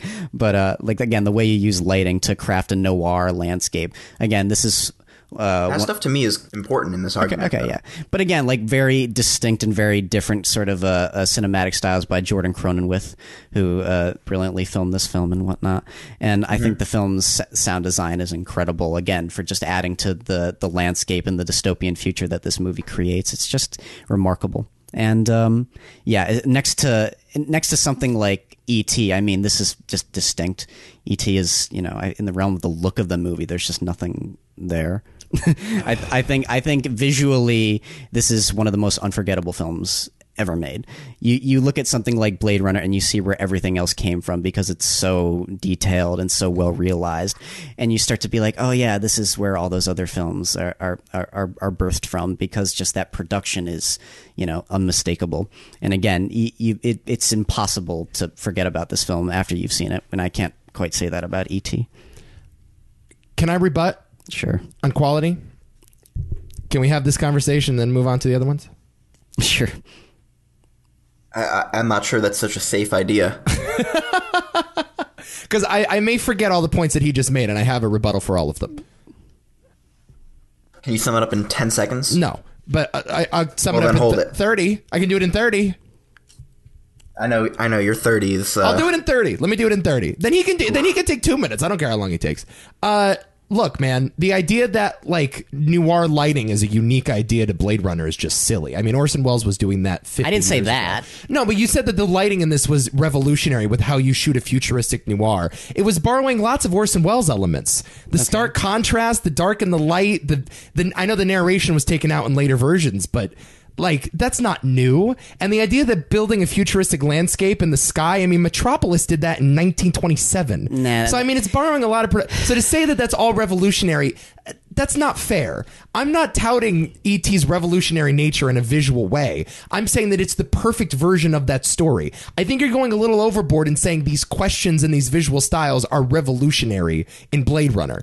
Uh, ha- This is based on a novel, for God's sake, a Philip K. Dick novel from 1968 called Do Androids Dream of Electric Sheep? He's the one that posed these questions 20 years earlier. Sure. So I'm just talking because about of- film, though. I'm not talking I- about. I- I, am not talking about in novels. I'm just the- talking about in the realm of movie making. These are not questions unique to the film Blade Runner, is my point. I Orwell think they was are. asking similar questions about about consumerism and dystopian future. The Bl- A Brave New World was asking those Not same about questions technology, in the early though. 1900s.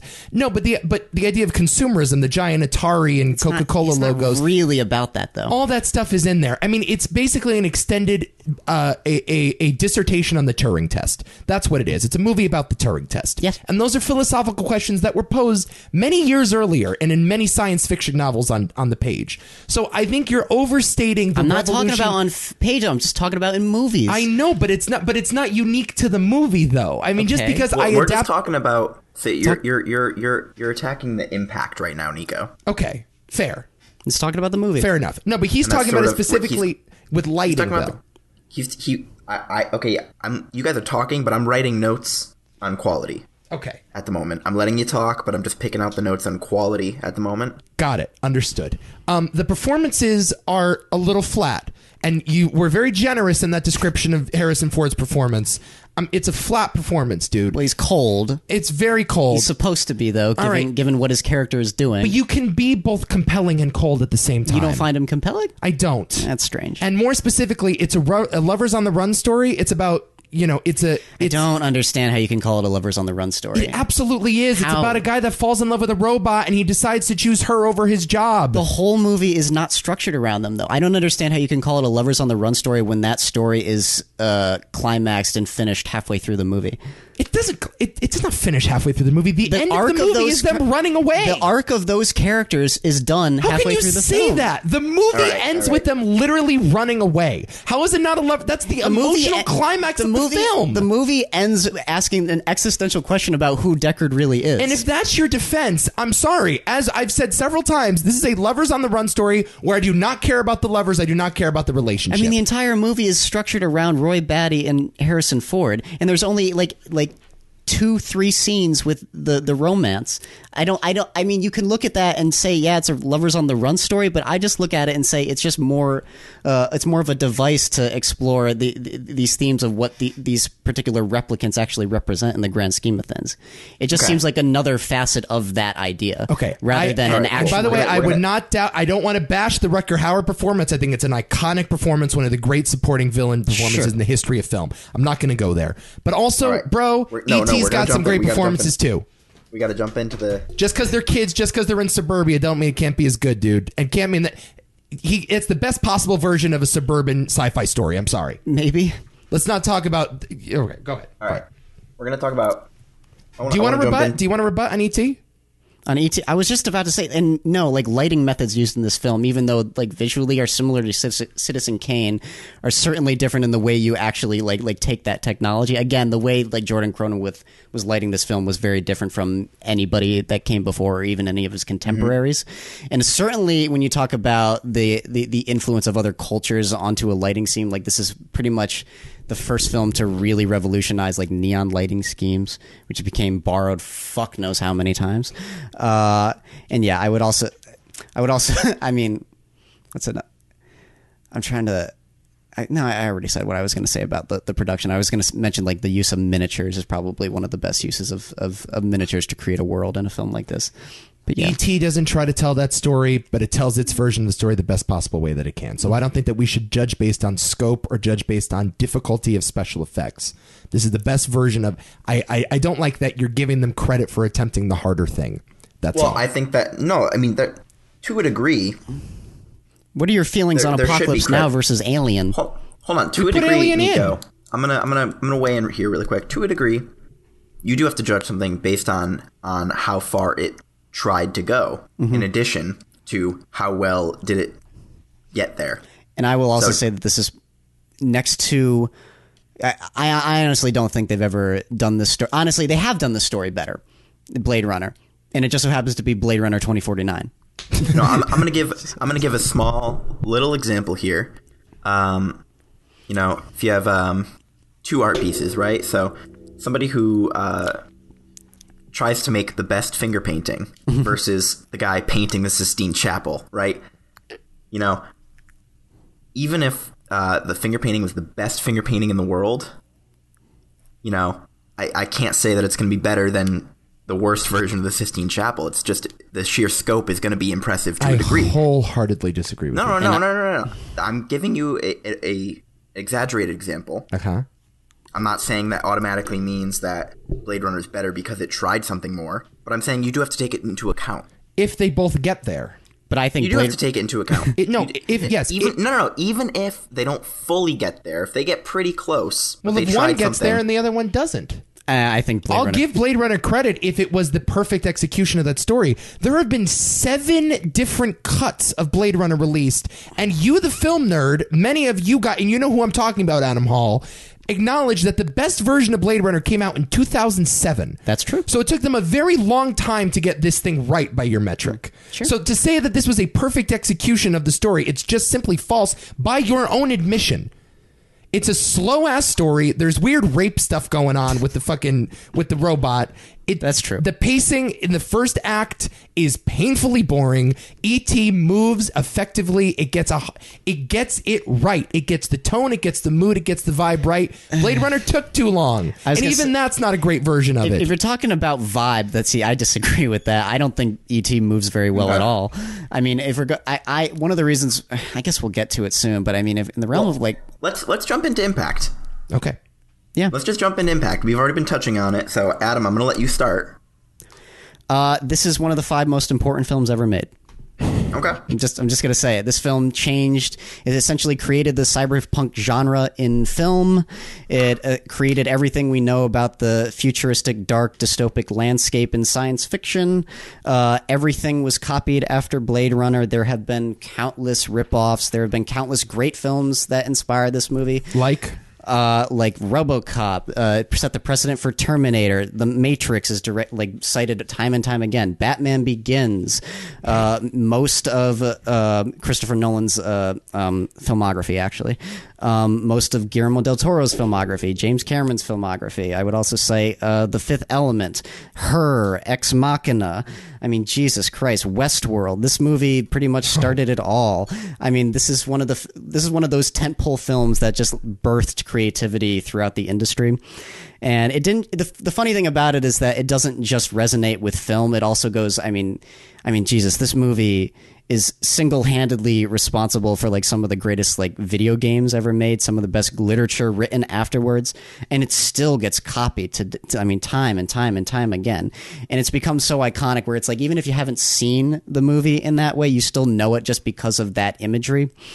Uh, and I, I think that the, the existence of Blade Runner 2049 is evident of that. The fact that they thought, like, okay, we're going to make a movie and do it right because it's so beloved at this point is, you know, evident enough.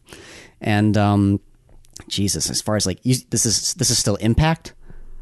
I mean, my Wait, you you think they made a sequel to Blade Runner because of the tremendous impact it's had for 30 years? I think, because of the love, yeah. You think studio executives said Guillermo del Toro copied Blade Runner? I think so. because- now we're gonna greenlight a sequel. I think the fact that so many filmmakers and so many artists today are still copying Blade That's Runner. responsible for the sequel, not the fact that Hollywood has been has been resurrecting every piece of dead IP since 1955.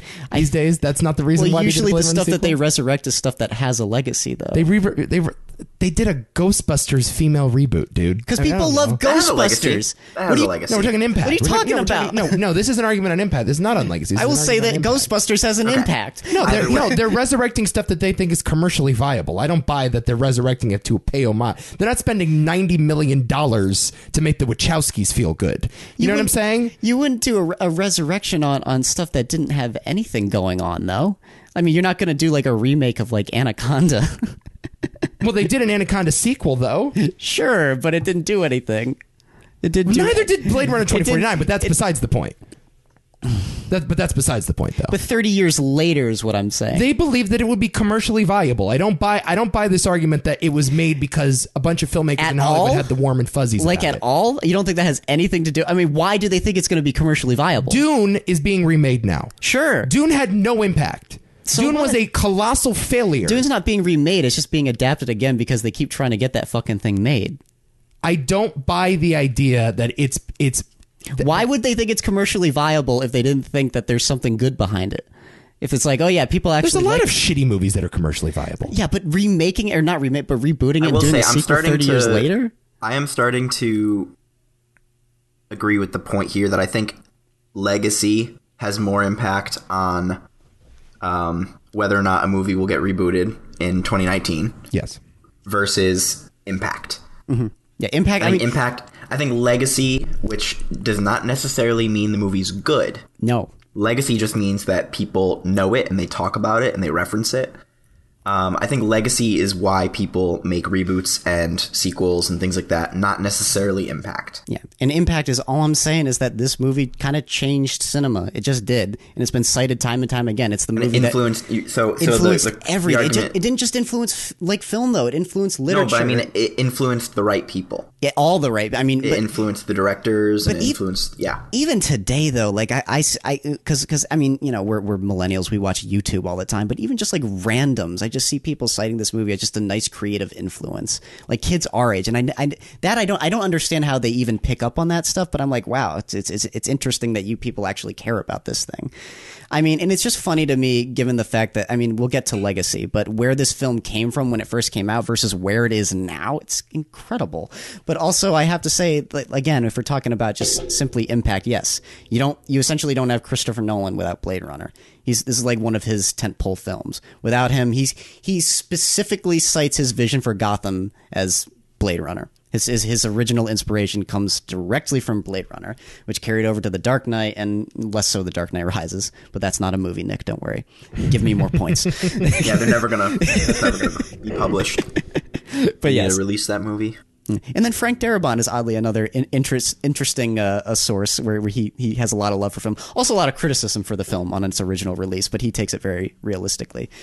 Uh, and and yeah, the movie is has has such an impact that Star Wars started ripping it off. Well, E Star Wars also started ripping off ET. That's also true. ET's actually E in Star Wars. Yes, Did he you know is that? episode three. Yeah, he is, yeah. he is. But it- the, the the entire Coruscant scene. I mean, like like half of the planets that they make up now are just directly ripped from Blade Runner, aside from like the desert planets and shit like that. I mean, Coruscant from the entire prequel trilogy, George Lucas has admitted, like, yeah, that's just Blade Runner. That's all it is.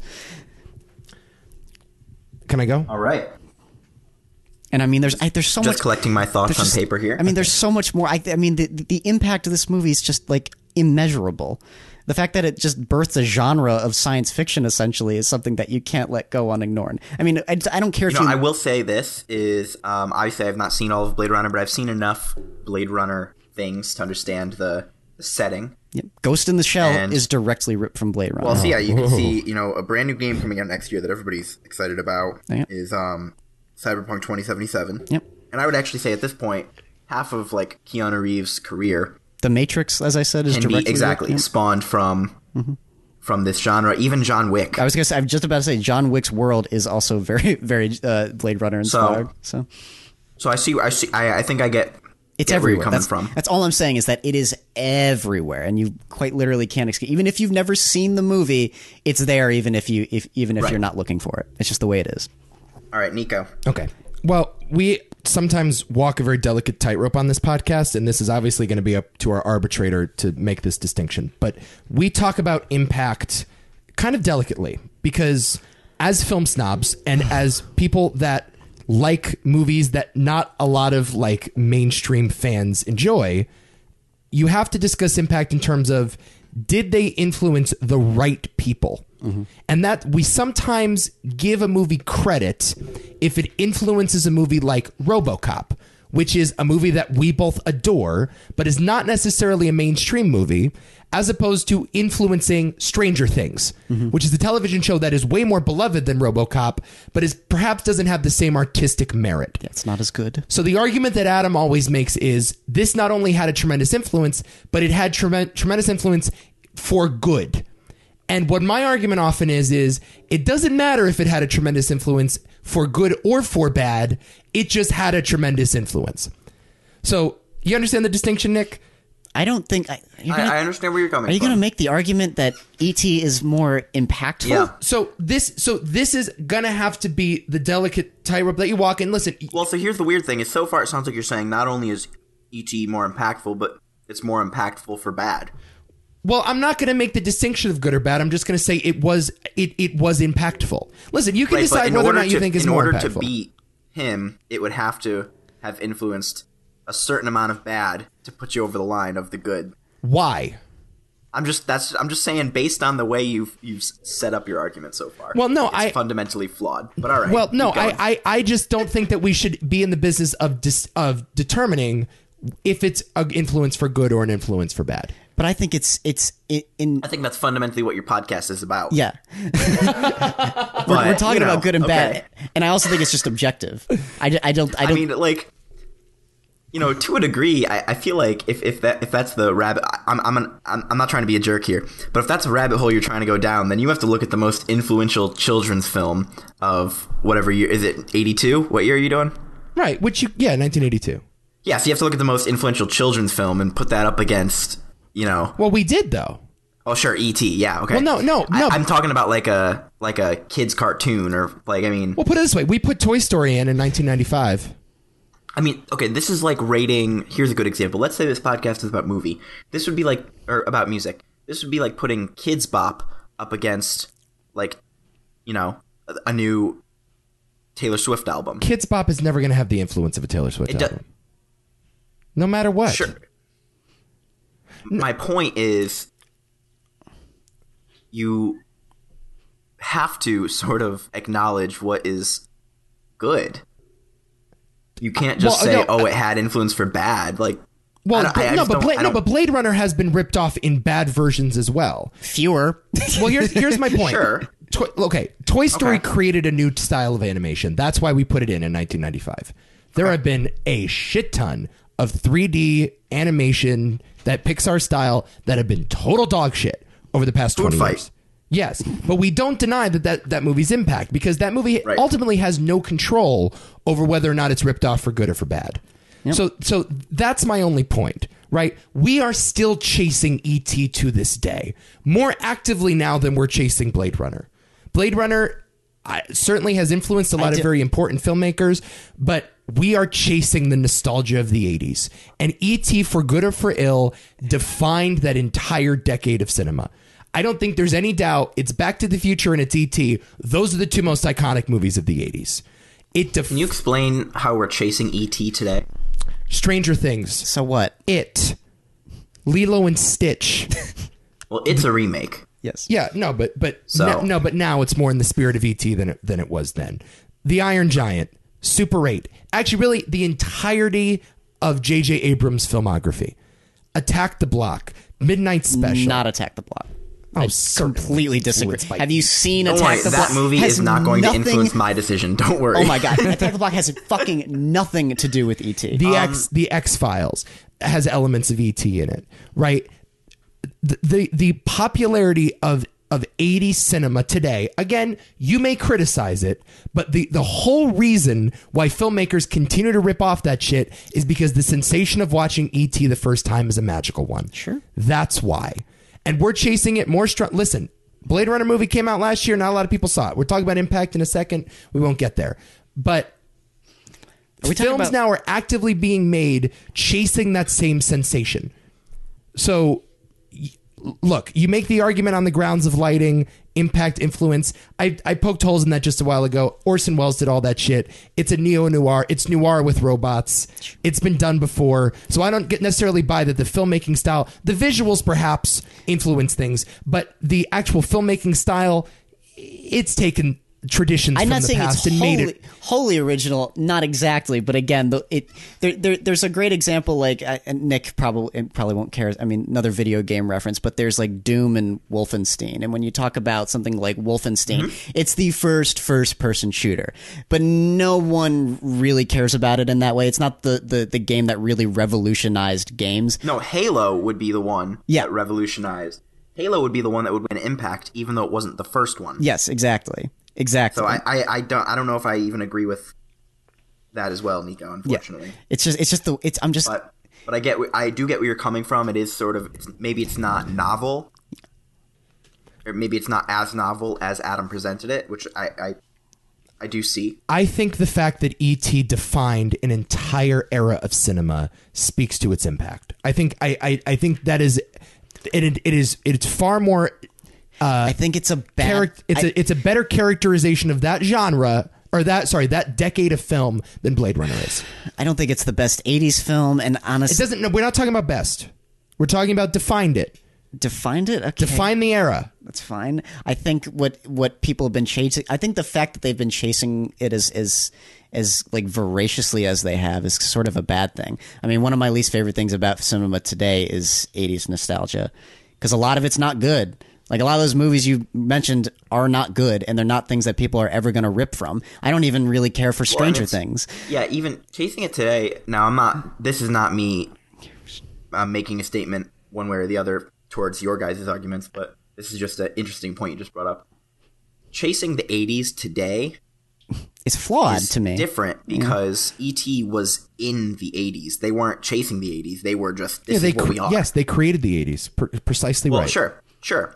So, but chasing the 80s today y- is is based on what you said earlier about ET is the wrong move. ET is not about the 80s. Yes, it defined the 80s. You know? But that doesn't that doesn't but but override that's not what it's the about. impact. So I, I get no, I get what you mean. When I'm you not- say like Uh, I just filmmakers said- I are just chasing said- the 80s, when you say that statement, what you're really saying is filmmakers are chasing ET. That's real that's actually what you're saying. and they're just driving the industry into its detriment. I mean, the problem is that think again, what, Back to the Future, to be honest, would probably have And I would say, done but more yeah, of that. No, that's not that's just not true. I was gonna say, I think That's Back just to the that's Future. that's just not true. Back to the Future is the one that people are are, are the references chasing. I see typically I just are more. Back to anytime the you Future. set a movie in a suburb, anytime you set it on a cul-de-sac, what about horror films? I mean, that's just like Halloween. this is the movie that get what people are you're following, saying. man. I do get what Kids you're saying on in that bicycles in a sense. cul-de-sac, that's E ET. We're gonna talk about iconography here too, man. I mean, this is I don't think And also by the way, it opened the door for science fiction to have a truly humanist side. and Blade Runner didn't. That is so stupid. oh not- my god. Not to the same level. Oh my this movie's God. about a fucking kid going through divorce. I don't dude. give a shit. Blade Runner's still more intimate than fucking ET. Oh, how dare you, Jesus sir? Oh, Okay. Christ. How All right, all right. dare you? Oh my god. All right, all right, all right. Let's let's Move on. here. Move on. I've made a decision Wait, we didn't talk about legacy. We didn't talk about yeah. two car- on two categories Uh, oh boy. Oh no. so far. Okay. So we're gonna jump into the last one. We're Uh-huh. gonna jump into legacy Yep. again. The reason we did the reason we started with quality moved it to legacy is because I knew you guys were gonna touch upon bits of it as we we- go. I So was gonna you say, we touched sort upon of- Mm-hmm. a bit of legacy already. Tapped But- and tapped around it. Jump in, full dive. Who goes first? Um, last time Adam went first again. You went first the first time. So Nico, back to you. Okay.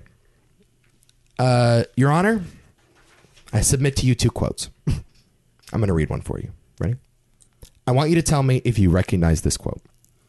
I've seen things you people wouldn't believe. Attack ships on fire off the shoulder of Orion. I watched sea beams glitter in the dark near the Tannhauser Gate.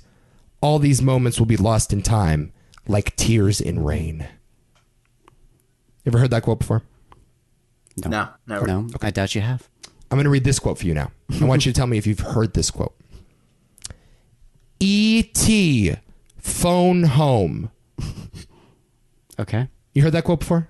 No, no, of course, yeah. the, the former yeah, is Um, the most. the former's much more beautiful. But that's what we're talking about here. We're talking about identifiability. Sure, Um, I know. That quote is the most famous quote from Blade Runner. Correct, Adamo? Probably. E.T. is the most famous quote from E E.T. E.T. Phone Home is the most famous quote from E.T. Um, could you name for me one iconic shot or iconic scene from Blade Runner? I think the film as a whole is a little bit different than that. Do you have an image in your head when you think Blade Runner? I do.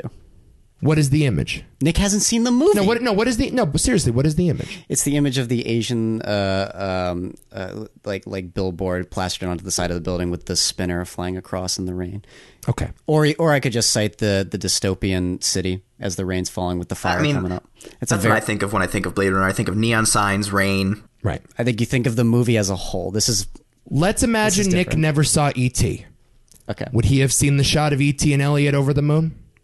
Uh, probably. Yeah. I still. That's a strange argument. I think you would have seen most of the stuff in Blade Runner. Would he have seen? Would he have known what the Reese's Pieces scene was all about? No, no, honestly, no, No. that one kind of falls through the cracks today. I didn't even. I, E.T. E- with the light up finger, his finger Yes, lighting up, that one, touching yes. Elliot's forehead. that I agree with you. That one. Right. The bicycle and the ET's finger are the two that today stand out. And actually, I want to say something kind of interesting is in the past maybe 10 years, the bicycle thing has sort of gone away. Mm-hmm. Um, Have you noticed that when we were kids, How so? when we were kids and we'd go to the movie theater, I would see that in like the opening credits uh, of. Well, that used to be, I think, For Amblin Entertainment. Amblin Entertainment, which no longer exists. Right. That was I a would see- Spielberg I would production see company. that a lot more, and even just the idea of like kids riding bicycles today, you don't see it as much. It's, that has sort of started to go away. The ET finger thing, though, the where the finger lights up and he touches his forehead, that I think is the most iconic. I agree. we talk about legacy or we talked about specifically the sequel um, listen I'm, i can only make i guess in this in this area uh, quantitative arguments the original film has grossed $84000 in its lifetime after several re-releases it certainly has a cult classic status among film nerds it certainly is a celebrated film and i do not deny that people like you adore this movie and think of it very fondly and it is iconic to you ET E grossed 359 million in 1982 Yes. in the in America, 619 worldwide. The original film lost money. This movie at the time was the highest grossing movie ever, and now adjusted for inflation is the number three movie of all time on the box office list, only behind Gone with the Wind, Star Wars, and The Sound of Music. You have ET at four, you have Titanic at 5 So the idea that it is not identifiable, didn't have a cultural impact, it was a sensation in 1982. You know, the sequel, they commissioned the sequel, right? To to Blade Runner. Only grossed 90 million dollars in the US 259 worldwide, lost 80 million dollars despite universal acclaim from critics. They were they loved Denis Villeneuve's direction and had by the way an A minus cinema score. Yeah. Which means good word of mouth. A cinema score measures it's a poll after you leave the theater. Audience members comment whether or not they like the movie. It's a way of gauging word of mouth. That's a great way of doing it. Still flopped at the box office, lost a lot of money. We're never going to see another Blade Runner movie ever again. not. Right? Could you imagine if an ET sequel came out tomorrow?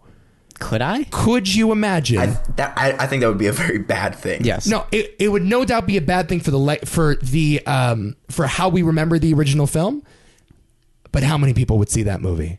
It would be gigantic. It would be one of the it would be Avengers, Star Wars and that would be the biggest tentpole movies of the year. It would be everything. Right? Legacy is about cultural impact. You can quote it, you can visualize it, you know it if you haven't seen it. The theme by John Williams is an iconic one. It was a cult it was not a cult sensation, but a national sensation. It grew over the next year.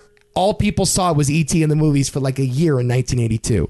And as I said, define the 80s. So on the grounds of legacy, I don't know if you have a leg to stand on, it is by far and away the more iconic film. and I disagree. I think it really, Blade Runner's a lot more iconic. let, let me put it to you this way: I have seen E.T. like a hundred times. A hundred times. I've seen Blade Runner. I don't know, like maybe twenty times. I have seen E.T. more recently than Blade Runner, actually, and I can never remember E E.T. How so? What do you mean? I just by don't that? remember it. The movie leaves my head. I don't think if you're talking about like how the film sticks with you, I think you only remember the iconic shots that are magical and wonderful and ooh ah and that's great. It's a nice, good feeling movie. It's a great film in that way, but I think it's it's I don't know, it's not a film that sticks with you. It's not the best Spielberg film. I think most people will agree that there are at least like four other films that eclipse it. Blade Runner is not Ridley Scott's best film. No, but it's it, it's certainly at least his second best. People, there's at least debate. I don't think there's any debate. There is debate over E ET. I completely disagree. well, the American Film Institute put it only behind Schindler's List on their Well, in the list. realm where there's Schindler's List and Jaws and Raiders of the Lost Ark, especially with our generation too, where, when Jurassic Park came out and everyone just forgot about something like ET, it's like, oh yeah, Jurassic Park's the shit now. it's like you, I don't, I don't believe people really reference ET in the realm of like Spielberg films, and I don't believe they really reference it in the realm of blockbusters. Perhaps film nerds don't, but culture does. no, I disagree. Of course, culture does. No, I don't see it. I just don't see it. I honestly see more people referencing Blade Runner nowadays. Specifically. Who? Who are these people? have you played? Have, Who are these straw men? have you been surrounded by people who like? I mean, we are surrounded by plenty of people who like movies, but what about people who play video games? We're not talking about. This is not the video game Hall of Fame. This is the I don't movie care. Hall I'm of Fame. talking about legacy. I'm This is the talking. movie hall. This is the movie Hall of Fame. I'm here. talking about legacy, though. I mean, who are these? Who are these straw men that you're talking to? Where it's like Blade Runner is more quotable, Blade didn't Runner say is more quotable. visually distinct, Blade Runner is more memorable. What's- who are these people? what's this is what's more iconic? Uh, uh, is Road Warrior or uh, uh, Thunderdome? Thunderdome is. Absolutely, Thunderdome is. Ah. no, it is though. No, but it uh, it is, Adam. Ah. We're talking about cultural impact. I'm not saying it's a.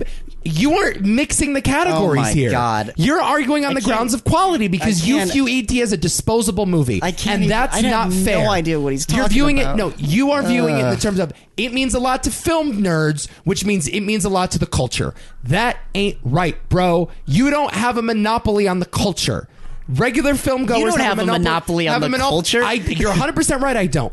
Watching ET as a child is a coming of age moment. There's not a single fucking parent I've ever met in my life that hasn't shown their child E ET. Okay. Okay, so this idea, you don't have a monopoly on that. You can't decide just because Blade Runner has some cool shots in, in outer space, and cool shots in the air, has cool billboards. All right. You can't make the distinction that it's now a more im- a more uh, it has a fonder legacy ar- among the culture. Just because it has a fonder legacy among film nerds, we talked about impact already. You had your moment to shine in the impact I have heard category. more people- We're talking about culture now. Yeah, I've heard more people talk shit recently about ET than I have ever Blade Runner. Who? Zach Oh, Zach Caponegro now has a monopoly on the culture. fucking hates it. Every child in the history of mankind has E seen ET. You admitted you've seen it a hundred times. Yeah, and I don't. It, the fact that I don't remember it as well is is a problem. And I think that's true for a lot I'm of sorry people. you don't remember it well. That's a movie that I revisit in my head all the time. I can't replay the movie in my head. I'm just basing off of what I understand. Okay, so now the argument is you don't remember E.T., I do remember E.T. Well, that ain't much of an argument, bro. You remember E.T. more than Blade? Runner? Yes. As far I- as visually? Of course! what about e- in iconography? Of course! you remember E.T. as a whole, not the shots or, or some of the quotes. You Yes. remember the movie as a whole more fondly than Blade Runner. Yes. It to me, Blade Runner is like the psycho music. The whole movie is just one big psycho music. Where it's like you know that sound even if you haven't seen the movie. You know exactly where it comes from. Whereas Wow, something Uh, we've been going on this for a while. I, I know, I know. But if we're talking about just realized how much time has actually passed. Yeah, I know. but I'm looking at something uh, like like the entire landscape of that movie and everything that it created. Again, you know exactly what it is, even if you don't know s- precisely where it came from. It's like the movie as a whole is Mm-hmm. So- significantly more iconic, in my opinion. It's also got the greater Interesting. legacy as far as like uh, uh, like critically. It's very I, what I was going to point to earlier was that it's very very impressive to me that this that Blade Runner was not Check my notes there. was was not commercially beloved when it came out. 98% on So- Rotten Tomatoes as opposed to 90% on Rotten Tomatoes. Whatever. I think I've made a decision, guys. believe it or not. Oh, boy. But I'm saying Blade it's interesting to me when you get something like Blade Runner. Again, not commercially all that successful, not even critically beloved. It was like people were like it's okay essentially. The judge has made a decision. But then uh, let me let me finish. Okay. I think it's more it's very interesting how this movie just just built steam and built up and built up and built up to the point where people do reference it now and people Yeah. do talk to it now to, do talk about it now. It's just this little cult film that has become a part of our pop culture. And that's very honorable. I think it's part of pop culture. now. It's- I'm- it's I very play- honorable, it's- yes. it's strange margin. Don't don't take this as as a as part of my my my larger argument. I was playing a, pi- a pi- game of Pictionary the other day, where like no, like it's like a kids game, and one of the it's like pop culture movie trivia. Like like write down this movie and have people guess it based on your drawings, and the, the category was Blade Runner. And if a fucking Pictionary game, I understand that's stupid, but but the fact that it would be in a I get what you Pict- mean, though. No, no, I get it what would you be mean. in a Pictionary game at all is is pretty amazing. The fact that it was just this film that no one saw back in the day, and now it's here. Yeah. The fact that it's and but ag- again, if we're talking about can I, can I say about like its legacy and what it gave to? I mean, if we're if we're inducting like a movie, by the way, and th- the year is just 1982, and if we're talking about the film that I guess should get inducted, I suppose I would want to induct the film that that year should be the most proud of. I mean, I want the film to get in, I, the film that I want to get inducted should be the film that that year, like like wh- what year. The movie that I guess gave the most to film, the thing that that year gave the most to film, I, I'm, I'm, I'm s- s- fumbling on my words now. 'cause I'm It's not just the most to film though; it's the most to culture. But that's but that's part of it. That's part of the that's the guide that's the guidelines that we set for Yeah, uh, ourselves. Again, again, culture in So- general is just dated. Is the thing culture? I- culture dies, man. It I doesn't. have a re- decision, okay, he he decided. and I want to, before very specifically telling you, here's who won. I want to explain. I'm so fucking nervous, by the way. I want to explain a couple things and explain how we got there. okay. All right. So first off, I, I do want to say this. Outside of you guys pitting these two films against each other, Yeah. there is nothing really wrong with either of them. No. Your arguments for both of your guys' arguments for these movies were pretty sound. And I would also say that both of your guys' arguments against the other movie were pretty atrocious and pretty poorly constructed. Thank you. They're both good films. Um, And the only reason I believe you guys really even attacked each other is because you're putting, pitting them against each other. If if if if uh, ET came out one year prior, this wouldn't we wouldn't be having this discussion. There's no reason to compare these films other than they came out in the same year. I go for the So- jugular in the courtroom, Nick. Right. now, I, I want to say, um, Adam, I think that Alexa, shut up. Adam, I think that your interpretation of legacy is a little flawed. okay. Uh, legacy, I, I do agree, is a cultural impact, um, and it's about uh, being able to identify these things instantly. Nico, I think that your arguments towards the impact of the film were also fundamentally flawed. Um, you know, you say this movie defined the '80s, and sure, in a way, but it- it's it. I don't think it necessarily impacted things as much as you think it did. I think it was more of a time capsule of the '80s than something that really um, impacted the future in that way. You're right. It was um, pretty much a perfectly done film from my memory of seeing ET. It's a good movie, you know, and I know Spielberg makes good movies. Yes. So I can only imagine that it's like a perfectly done film, sure. But I, I really don't necessarily think it can claim ownership of every kid riding a bicycle in film from that point on. I think that's a little much. Okay. Okay. Now, Wait, did you just claim two winners in the legacy and impact category? By the way. yes, Okay. So ET I, has won I won Legacy. impact. Oh, I won legacy. He won I impact. wish I had more time to talk about Adam won quality, though. impact. Now, I want to talk about this. This is because this is a serious It's very hard. This is a seriously important thing. Now, in this discussion, I found myself struggling. Um, we have we have separated this into three categories, and we have said each of those three categories are equally important to each other. Mm-hmm. And so, the winner by that metric should be whoever wins two out of three of these categories wins the film yes. right? And that's that are the rules we've s- established for ourselves, and that, that those are the rules we're going to follow.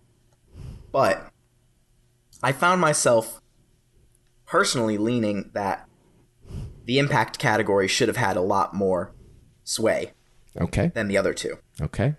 Well, apologies.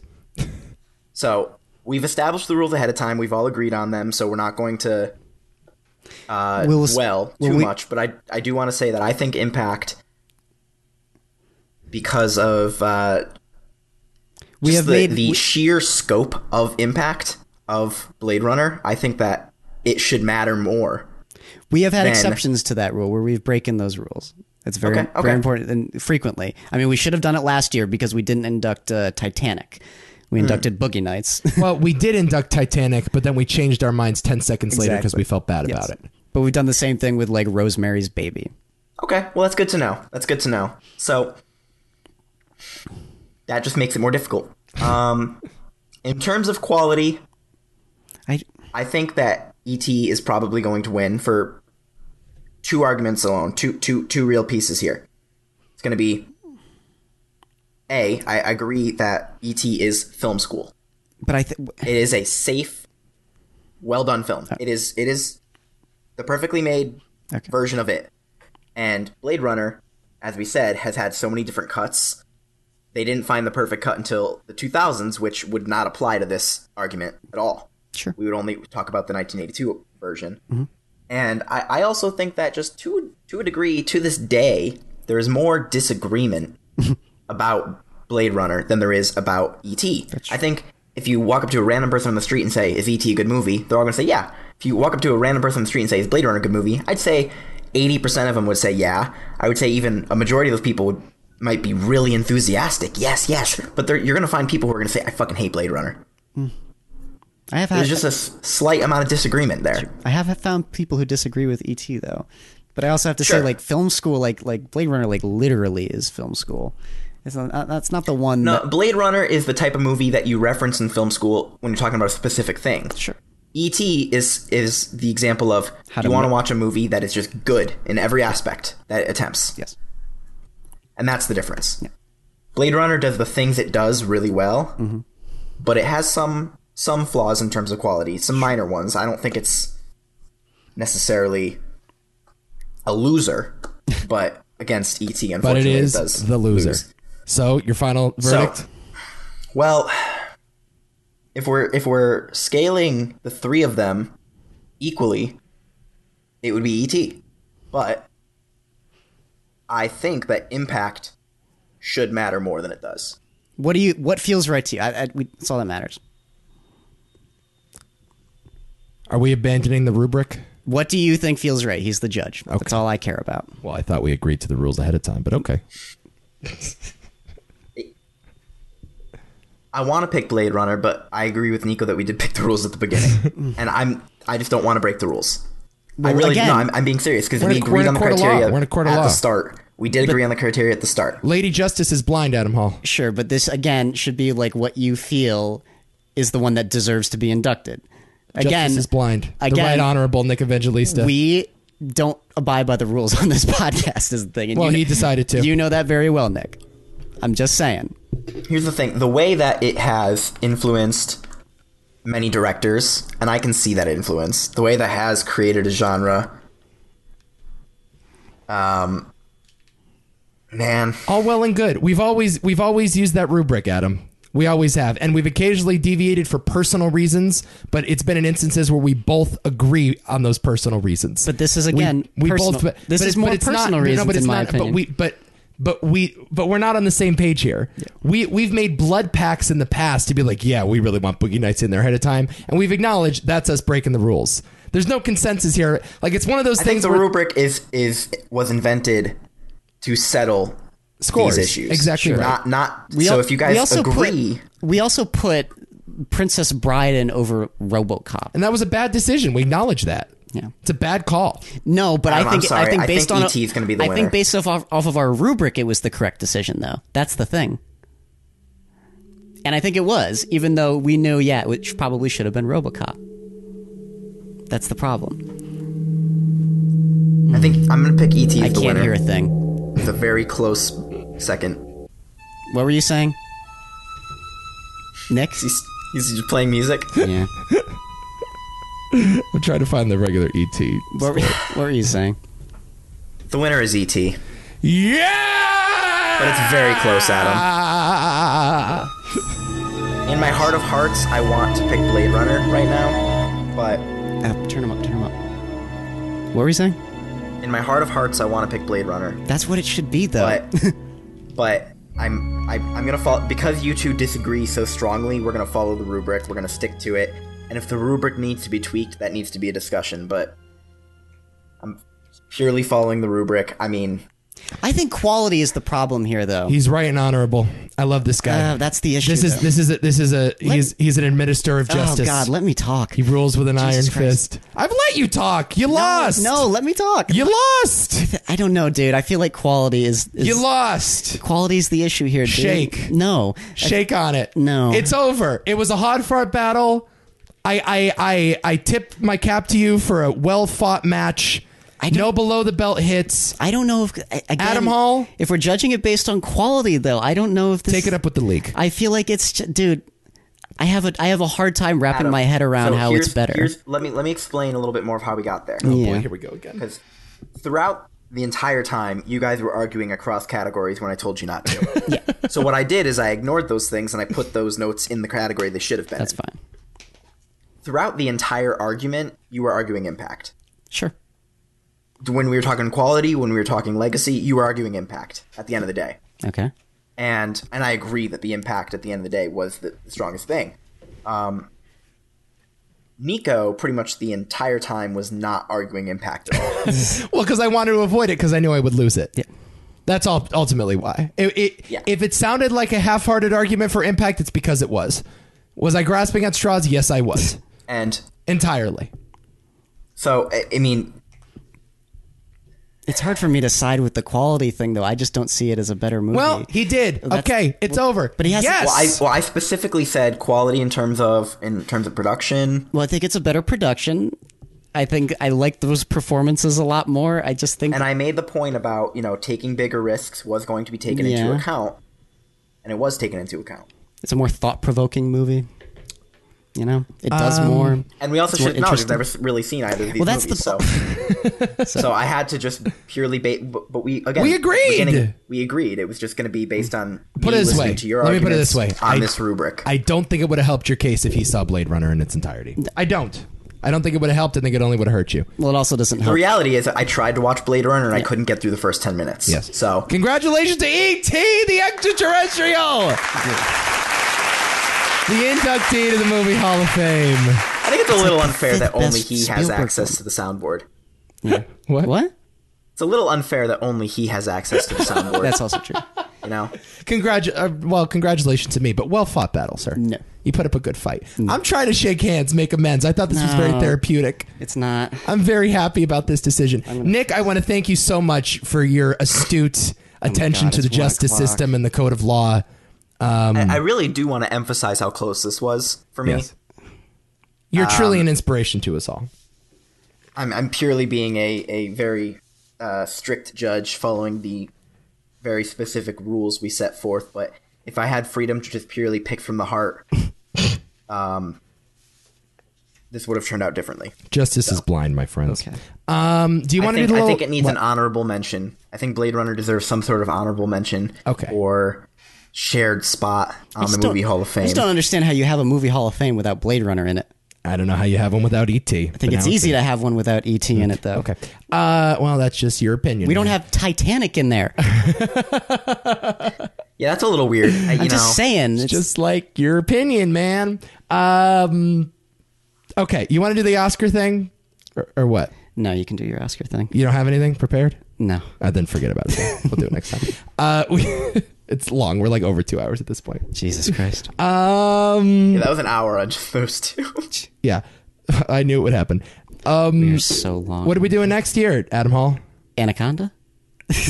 No, next week on the movie Hall. Oh, of yeah, Fame, that's right. If it still exists a week from now. Uh, we're doing 74. Yes, 1974. 1974. I gotta look at this. Nick enjoying uh, his lunch as we as we continue the pod. Mac and cheese. Oh God. Uh, okay, 1974. Shall I begin? Oh, 74 shit. Yeah. Go. you good? Uh, Godfather Part Two. Uh, Chinatown. Ooh, the conversation. Uh, Texas Chainsaw Massacre.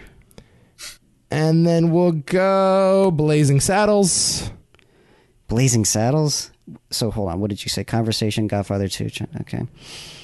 Hmm. I gotta go Young Frankenstein. Okay, those are your movies.